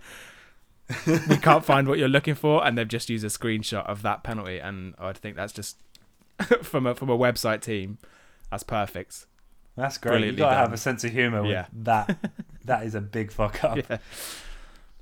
Just you can imagine the the look on the rest of the team. They'll have tried What that time and time again at? as well, and they're just yeah.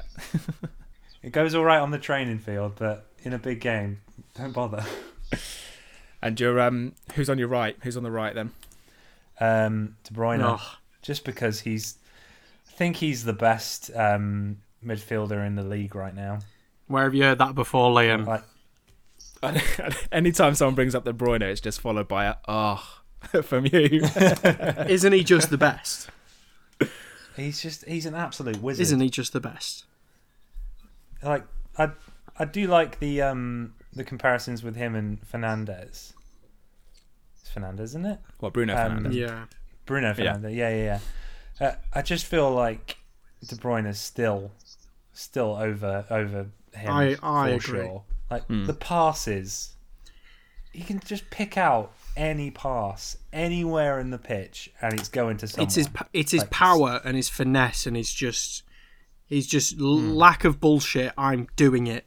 It doesn't matter if the pass is Yeah. sixty yards, twenty yards, or he's got to fizz it in short and fast and and and hard. He's like he's there and he does it, and it, there's no half measures with him. I think he's brilliant. I think he's the best footballer in the world. Yeah. It's like the opposition doesn't exist at times with the balls that he plays. There's um, I went through, I sort uh, watched a lot of Belgian games from the 2018 World Cup a few weeks back for another podcast, and the thing you pick hmm. up with Kevin De Bruyne is just that any kind of pass, like he'll play as if the defense aren't there. Like they don't matter at all in terms of what he's trying to do. He just puts the ball where it needs to go, whether it's on the head of Dries Mertens or to the feet of Lukaku. What like the, Yeah. the ball goes wherever he wants it to go. No one else matters. He's just whether it's like the outside of the foot, the inside of the foot. He just play no matter what foot he's playing it with. It goes wherever Kevin De Bruyne wants the ball to go. Yeah, He's a fucking I'm magician. So glad he's in the Premier League Same, because he could have gone anywhere. same. I like that you've said that because I I feel that same kind of thing when a player comes to the Premier League. I'm like I'm so glad he's in the Premier League because I feel like if Yeah, you know, not to like disrespect Spanish competition or French competition or Italian competition or even German. I feel like if he was to be anywhere and show his absolute full class and potential, the only place for him would be in Germany, somewhere like Bayern Munich. He would he would Yeah. absolutely enhance that team even more than it already is. Powerful, but so exactly so glad he's in the Premier League. I think we've you know in ten years we'll be looking back being like he's a Premier League legend. He's one of the greats. And I think in ten years again Yep. when we when people come back to doing what's the greatest Premier League team of all time, despite the fact we've hmm. had Scholes, Gerrard, Lampard, Veron, fucking Vieira, Roy Keane. I think for me, even even with all of those names, I think De Bruyne has to get in there. For sure. He's like, you ever watch those like twenty-minute compilations of one player on Yeah, YouTube? all Yeah. the time. Like in Set to 10 Evanescence bring me to life again and again. And again. always awesome. also, just some like some weird Some weird trance. like Romanian dubstep Yeah. or something. and just like you'll be watching compilations of his passes. Just when when you're in your forties, mm. just like I was there, I saw all Yeah. of that. This is how football should be played, son. Yeah. Showing them to your kids.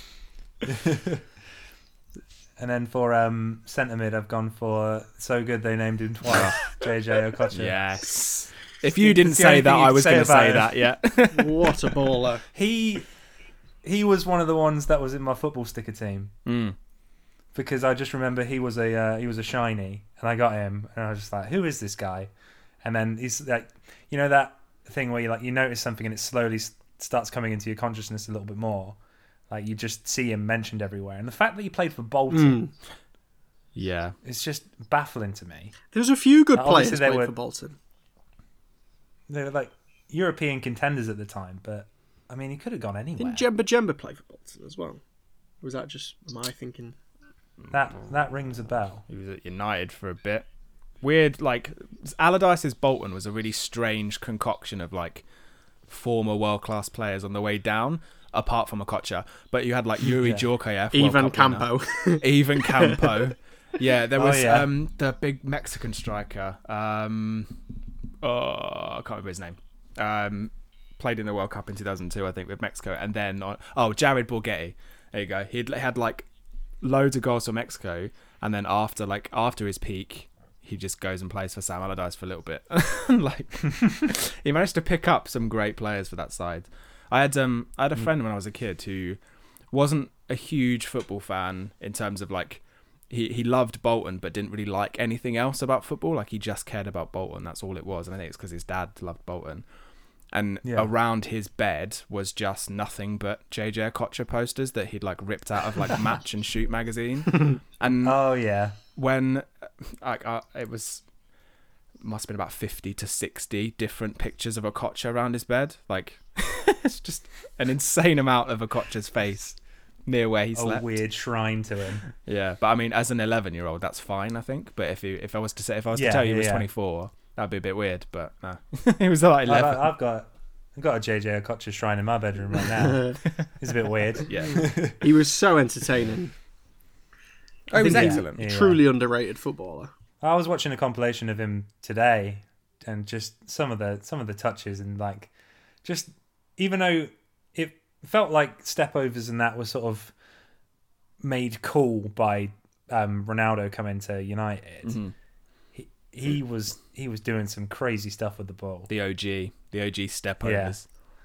Yeah, He used to do the the lot of streets he'd like never forget. he'd like juggle it as well when he like over players and he um had the kind of socks rolled down a little bit and the long sleeves but kind of rolled up midway up his arms and he just kind of looked so Yeah. casual whilst he did things it just looked so effortless there's a joy in his face when he played football I used to love watching JJ Okocha on um like do you remember when ITV used to have the premiership when it wasn't match of the day Mm. that's what I think of when I think of Okocha. I think of fucking U2 "Beautiful Day" as the soundtrack, and then Oh, yeah. like Yeah, and it would uh, and the the the kind of title sequence to that where you'd see like JJ Okocha and then like Kevin Phillips and stuff. That's the kind of era of, Kevin Davies. of Okocha. Yeah, yeah. I love that. Mark Yeah. Viduka. Do you remember that Kevin Davies made his? He got one cap for England, and he was like Yeah, it was against thirty-eight or Montenegro, I something. think, and he yeah. came, didn't he come on score, and that was it. He like completed his dreams in one night, and it was like I loved that that they did that. I mean, all for sentiment, not for any myth- methodical reason whatsoever. Yeah, he's thirty-eight. Give him his one and only cap. Bless him. Give him a go. See what happens. Well, so moving on to your top two. Um, This is a strike partnership. this is a very, very interesting strike partnership. I'm sure you had to research one of them. Yeah, so we'll start with the easy one, and then you can talk to us about the other one. So let's start with Dennis Bergkamp, shall we? Yeah, the Iceman. Yes. Um, the non-flying yeah, so- Dutchman. yeah, that was always weird to me. Like how he he just never played an away game. No. like in the Champions League. Just refused. Yeah, yeah, yeah. I think he Just got like- the coach to one once, and he had to set off like four days in advance.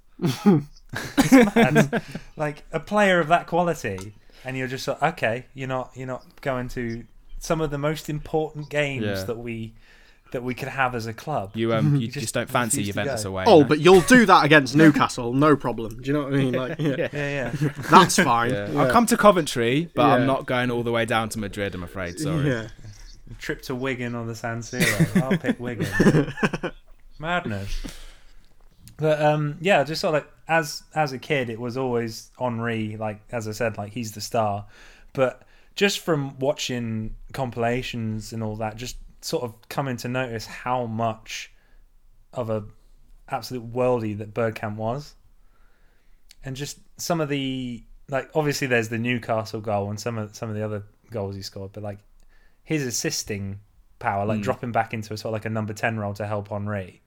It's great. He was. He was quite. He had a quite a strange. He always took up quite strange positions on the pitch because he was, he was a striker, but his goal tally didn't suggest that they that, that he was because he did used to like drift and float and he'd play these really nice balls into Thierry Henry. I think there's a there's an Ian Wright story where I think so. I think Wright is is at Arsenal and Bergkamp Bergkamp turns up after signing Yeah. from somewhere and Ian Wright's receiving balls from him in training, and he's like running in front of them a little bit.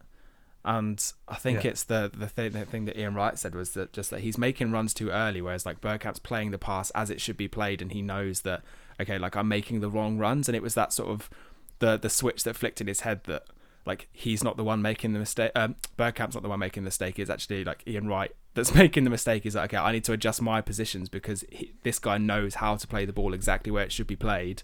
I need to make sure that I'm in the right position to receive it. And that's I think a lot of people, like a lot of players, when you hear them talk about Bergkamp, is that that he was like the cream of the crop. Like he was one of the best players they Yeah. ever played with. due to due to the the nature of modern football and that two strikers not really being too much of a fixture in modern formations or modern philosophies I guess where do you think Bergkamp Yeah. ends up today if he's in a team today do you think they just stick him out on the left wing and be like well you, you're good enough you're better than the person that is behind you, but you're not good enough. You, like it's weird to say about Dennis Bergkamp, you're not good enough to be the sole striker. Because imagine he's in the same team as Thierry Henry. What do you do there? Does Henry Yeah. play on the left, or does Bergkamp play up front, or does Henry play up front? Does Bergkamp I've- play on the left?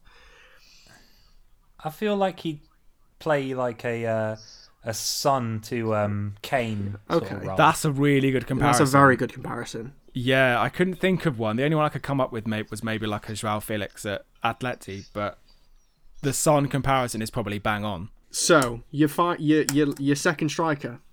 Yeah, last but not least, You're gonna have to explain we've this got- to one to us. So we've got a team of like probably some of the best players that have ever graced the football pitch. And then we've got the cream of the crop, James Hayter. Um, now, I'm sure everyone who's listening to this podcast, besides my dad, has never heard of James Hayter. Um, he, I think he holds the current record for the fastest hat trick in the Football League.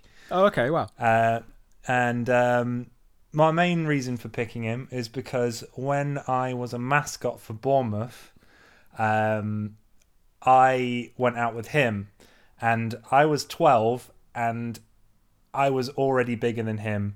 and when when like the teams were coming out, like people were saying like.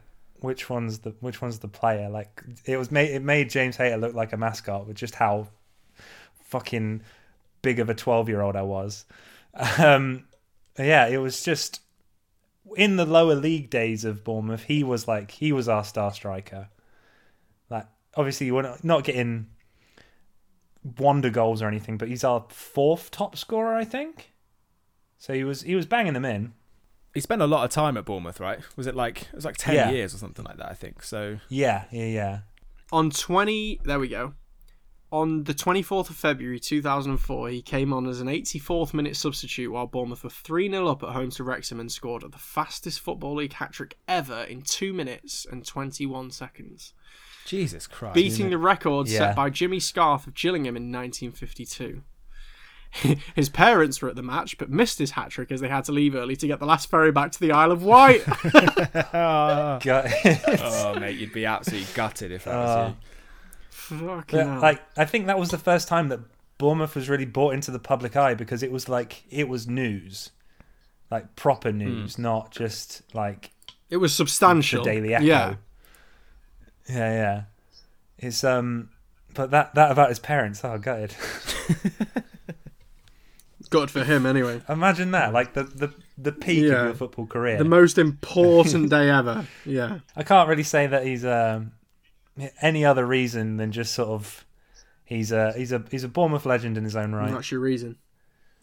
That is your Yeah, perfect I Good reason. can't- enough for can't really us. Totally good enough Yeah. for us. it's it's an interesting eleven. It's it's one of the more interesting ones. You've picked you've picked Ashley Cole, Van der Sar, Nathan Ake. I think you might be the first. Oh, I don't know if you're the first person to pick Van Dijk. I don't think you are, but you're definitely the first person to pick Van der Sar, Ashley Cole, Nathan Ake. You might be the first person to pick Trent. Definitely the first person to pick Lerma. Definitely the first person to pick Pires Okocha. And Bergkamp and Hayter. and Bergkamp and Hayter. You've got a you've got a quite original lot of team firsts there. mate. here. Yeah. If if someone else ever picks Hayter, let me know. We will do. Okay. There'll be a there'll be a We'll- yeah, we'll get you on the blower. um, your substitutes from the world of music. Who have you gone for here? So I've gone for Finneas, which is Billie Eilish's brother. Oh, have you seen her documentary? Yeah. Yeah, yeah, that, that's where I got the idea Mate. from. Just like the man is so creative. Yeah. Like he's making fucking rhythms out of traffic lights. It's insane. Imagine what he could do with. I've a been to that traffic light, you know, Have you? in Oh, really? Australia. Yeah, it's in uh, it's in Melbourne. I remember I, when I was there last year. I remember literally I had like a bunch of time before the loading it. I can't remember what venue it was, but Adam uh, Adam who plays guitar for Yungblud was like, you know that you know that traffic light thing in Billie Eilish's song. Yeah, it's literally up there. Do you want to go and see it? So we literally went and stood and looked at it, and we're like, well, it's a traffic light, and that that was that. and it went tick tick tick, and we were like, well, that's in the song. There we go. that um that documentary was although I thought it was well like, sort of going into it you look at the time it's like two hours thirty or something I was like fucking hell that's long but it didn't It feel didn't like feel it like it at all. it was such a It's- fact like it's called what's it called the world is blurry or the world's a little blurry um Yeah, something like on that. Yeah. I think it's on it's on Apple right and yeah fantastic Yeah, from start to yeah, yeah. finish like I really like I love both of them now Yeah, there's I've, like you know when you you watch something inspiring or like really cool and you just go on like a complete binge of whatever that person has done. mm-hmm. Like, I went on a Billie Eilish binge that night, and I was just sort of like, it's insane how they're that like eighteen year old and a like a twenty two year old or something have literally conquered the world of music yeah just from their own from their parents' house, and it's like for pop music, it's, it's, it's really really interesting as well. I just thought he might be that nice, simple yet creative person that you'd need in the football team. Could definitely work. Yeah, yeah, could definitely work. Very, very creative. And your second sub. Robbie Williams. Wow. just because I was I was thinking like musicians, football, sing when you're winning. Yeah, Robbie Williams. There you go. Perfect. He um Just for, just from the album cover alone. yeah, a team of Robbie Williams. He um he designed Port Vale's latest kit, I think, didn't he? So you could also get him to design the strip for your uh for your eleven here. It was either this season or last season he designed one of their kits. Yeah, Oh wow. So- yeah, so he can be the he can be the the kit maker as well. yeah, creative in more ways than one. There. Love that. I think if we're gonna have a kit, have you seen Bristol City's kit this season? The goalies. Oh yes, the really '90s colourful one. Yeah, it's it's all gonna be that. All of every kit is that. It's like an I explosion love of fireworks. football kits so much. Mint. Yeah, it's beautiful. But yeah, it was just just purely just because the sing when you're winning. Perfect. Just thought a te- team of Robbie Williams. yeah. And uh, third and final one. um, so this one's going to be a little bit of a uh, a name drop. Um, so Ben Gordon from Parkway Drive. Um, a couple of years ago, we played football against Parkway Drive, and they just shat Mate, on us. really? Like, they're really good I've at done it- football. I've yeah, done I it. think it was um. I've done I've done it. You, you played Yeah, against them yeah, as well. we're on air. Yeah, yeah. But Jera, did you do it yeah, on that pitch near the pavilion? Yeah, yeah. What what year did you, you Oh, play against it was them? like it was like 2015 maybe. All right. Do you know what? Ah, yeah, it was the it. same year that we played that show with you in Berlin. Do you remember that show? That's too. Uh, climate. the matinee, yeah, climates, the matinee show in Berlin. It- we played at that like would have 3 been p.m. 2013. Oh shit, was it then? Yeah, it might have been then. Then. Yeah, because that's the first time we met each other. Wasn't yeah, it? right. Yeah, Yeah, yeah. That was a weird day. very very weird day. I was like, yeah, no, yeah. We we we played. Oh shit! Yeah, we played that. We played Jera that day as well because I remember. Um, this was our first ever big festival, and I was 19 at the time. Like fucking deer in the headlights. These are actual rock stars. Oh my god! Same. And I'd had a bit too much to drink, and I crawled on stage when Parkway were playing, and I, I there's a picture of knocking about somewhere, but I am sat behind all of their cabs, like a, like an arm's length away from Ben when he's playing, and it's like I was taking pictures, and he he just looked so uncomfortable. The fact that I was there, and then um, I also got a story about that night with a day to remember, which is a, a little bit. I think this is my my crowning achievement at, at that festival. Okay. Um, it was um, so you know how some bands like when they're playing at the side of the stage, they just want everyone who isn't their people to leave. Yeah. Mm-hmm. So it was just before that moment where they're like their hired goons sort of like push everyone out of the way, and I caught the eye of some people in the crowd, and I was stood, stood side stage, and I just caught some people, and I just started like doing like a slow clap, and I got the entire tent involved with it, like to, and hyping the crowd up as if like. I'm a day to remember's hype man. Like they're coming on any moment. Flavor Flav. And yeah, and I was just like doing that, oh, and I got the whole crowd doing it, and it was like the best, the best moment. The pro- like, I like to say that I headlined Jera that year because, you know, You did, mate. I've got a question about Parkway and football. Then, did a bunch of them play Perfect. barefoot, yes, mate? It's not Madness. funny, is it? they're they're great at nearly every sport. They're all gorgeous. They're they're ripped. They can play in barefoot. Like, it's mad. Riffs for Like- days.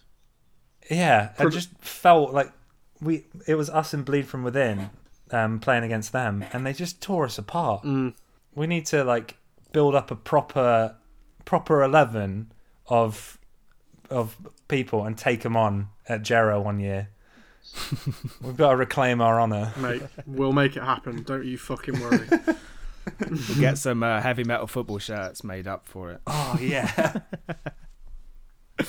Um, and then finally, we've got a walkout music and a goal song. So, what are your picks for these? Um, so goal celebration song. It's uh, by a band called Canterbury. It's called, called "Set You Right." Do you know that song at all? Okay. I know the Um, band. I don't know if I know the song. All right, it's um, it's got like this synth line in it that just sounds like peak FIFA.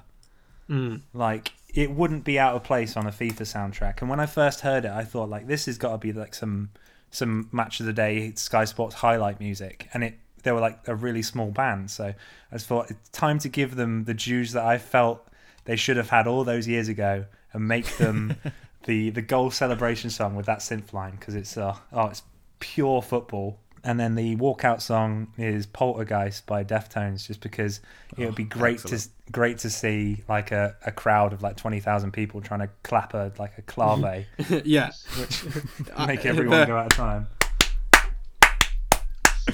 Yeah, yeah. I'd love to see yeah. twenty thousand pissed up football fans trying to do that. Pretty much. And then I when the riff comes in, that. It goes absolutely incredibly Yeah, hard. I, so- w- Yeah. I'm that especially the clap. If you can get kids age five and old blokes trying to clap in fucking whatever time signature that feels in, yeah. whole ground, fifty thousand people doing it, mate. I'd I'd pay just for that Same, it's worth the ticket price alone. same. because I've seen Deftones when they were like touring Koi No Yokan, and like even though Reading and Leeds, like people are into music, so they'll they'll at least know the clap, and that was horribly out of time. Oh, so I'd love to see football fans do it. It's so bad, mate. The amount of times I've had to stop a click for like live because people can't clap on four. Like literally, Oh, it's- at moments when it's like one, two, three, four, one, two, three, four, and people are like, it's like, come on, it's one after the other. Fucking all over the place with no rhythm. Yeah, it's one, two, the- three, four. the one that's always stuck with me is um, I saw a tweet from Dan Searle. Um, he was actively asking people not to clap along in this bit in like with Gone with the Wind because it Because just it throws puts him off. Yeah, yeah, so just don't just don't do it. Stay quiet. I'm busy. Yeah, Don't doing it. You're fucking ruining it. Dad's got a job to do. Uh, Wow. right. Excellent. I think um, we're going to ask you to put together a playlist for us, so you Yeah, can for do- sure, You can yeah. enjoy doing that. Um, I will do. And then, uh, yeah, that kind of brings us to an end, mate. Dan, this was so much fun. I really enjoyed this one.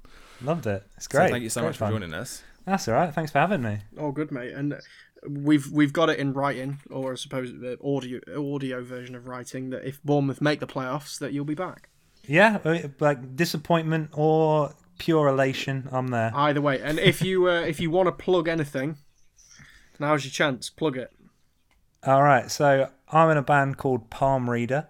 Um, we released an album called Sleepless in November of last year. Now we haven't toured it at all because of the obvious, but we are playing the two biggest headline shows that we've done ever uh, in November and December of this year. We're playing the Garage on.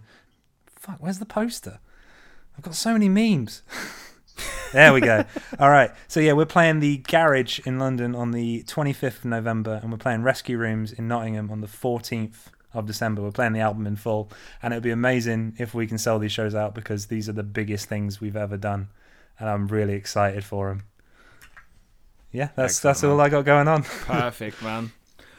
Well, thank you so much. We appreciate you coming on. Hope you pleasure, had fun. absolute pleasure. Yeah, that was our chat with Dan Olds of Palm Reader. Um, it was interesting to get someone on that wasn't a wasn't a United fan, wasn't a wasn't a fan of a Premier League team. So yeah, it was a good chat. I really enjoyed that. I remember saying to Dan just after the interview that like it was just such an enjoyable conversation to be a part of. So yeah, thanks to Dan for coming on. Um, right, Matt, where can people get in touch with us? What are the social channels Tw- oh yeah, so handles? Twitter. Let's get it. Twitter is at heavy metal ftbl.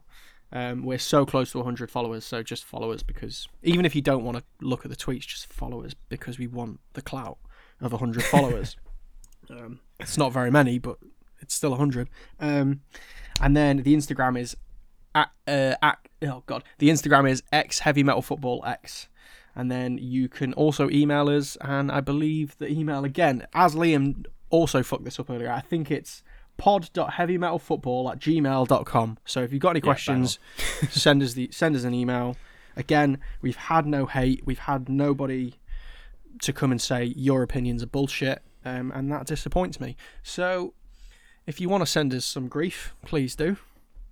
That's where to get us. That's yeah. or if you want to tell us that our music taste is shit, or we've got the wrong guests, or like this podcast is awful, just tell us because you know we're here to listen. Right, that actually reminds me. I had two. So I went on a really long run on Sunday morning, and there was two albums that I listened to again and again and again on that run that I really wanted to sort of pump the tires on this week. Uh, this week, and one of them was by a band called. Oh fuck, where is it?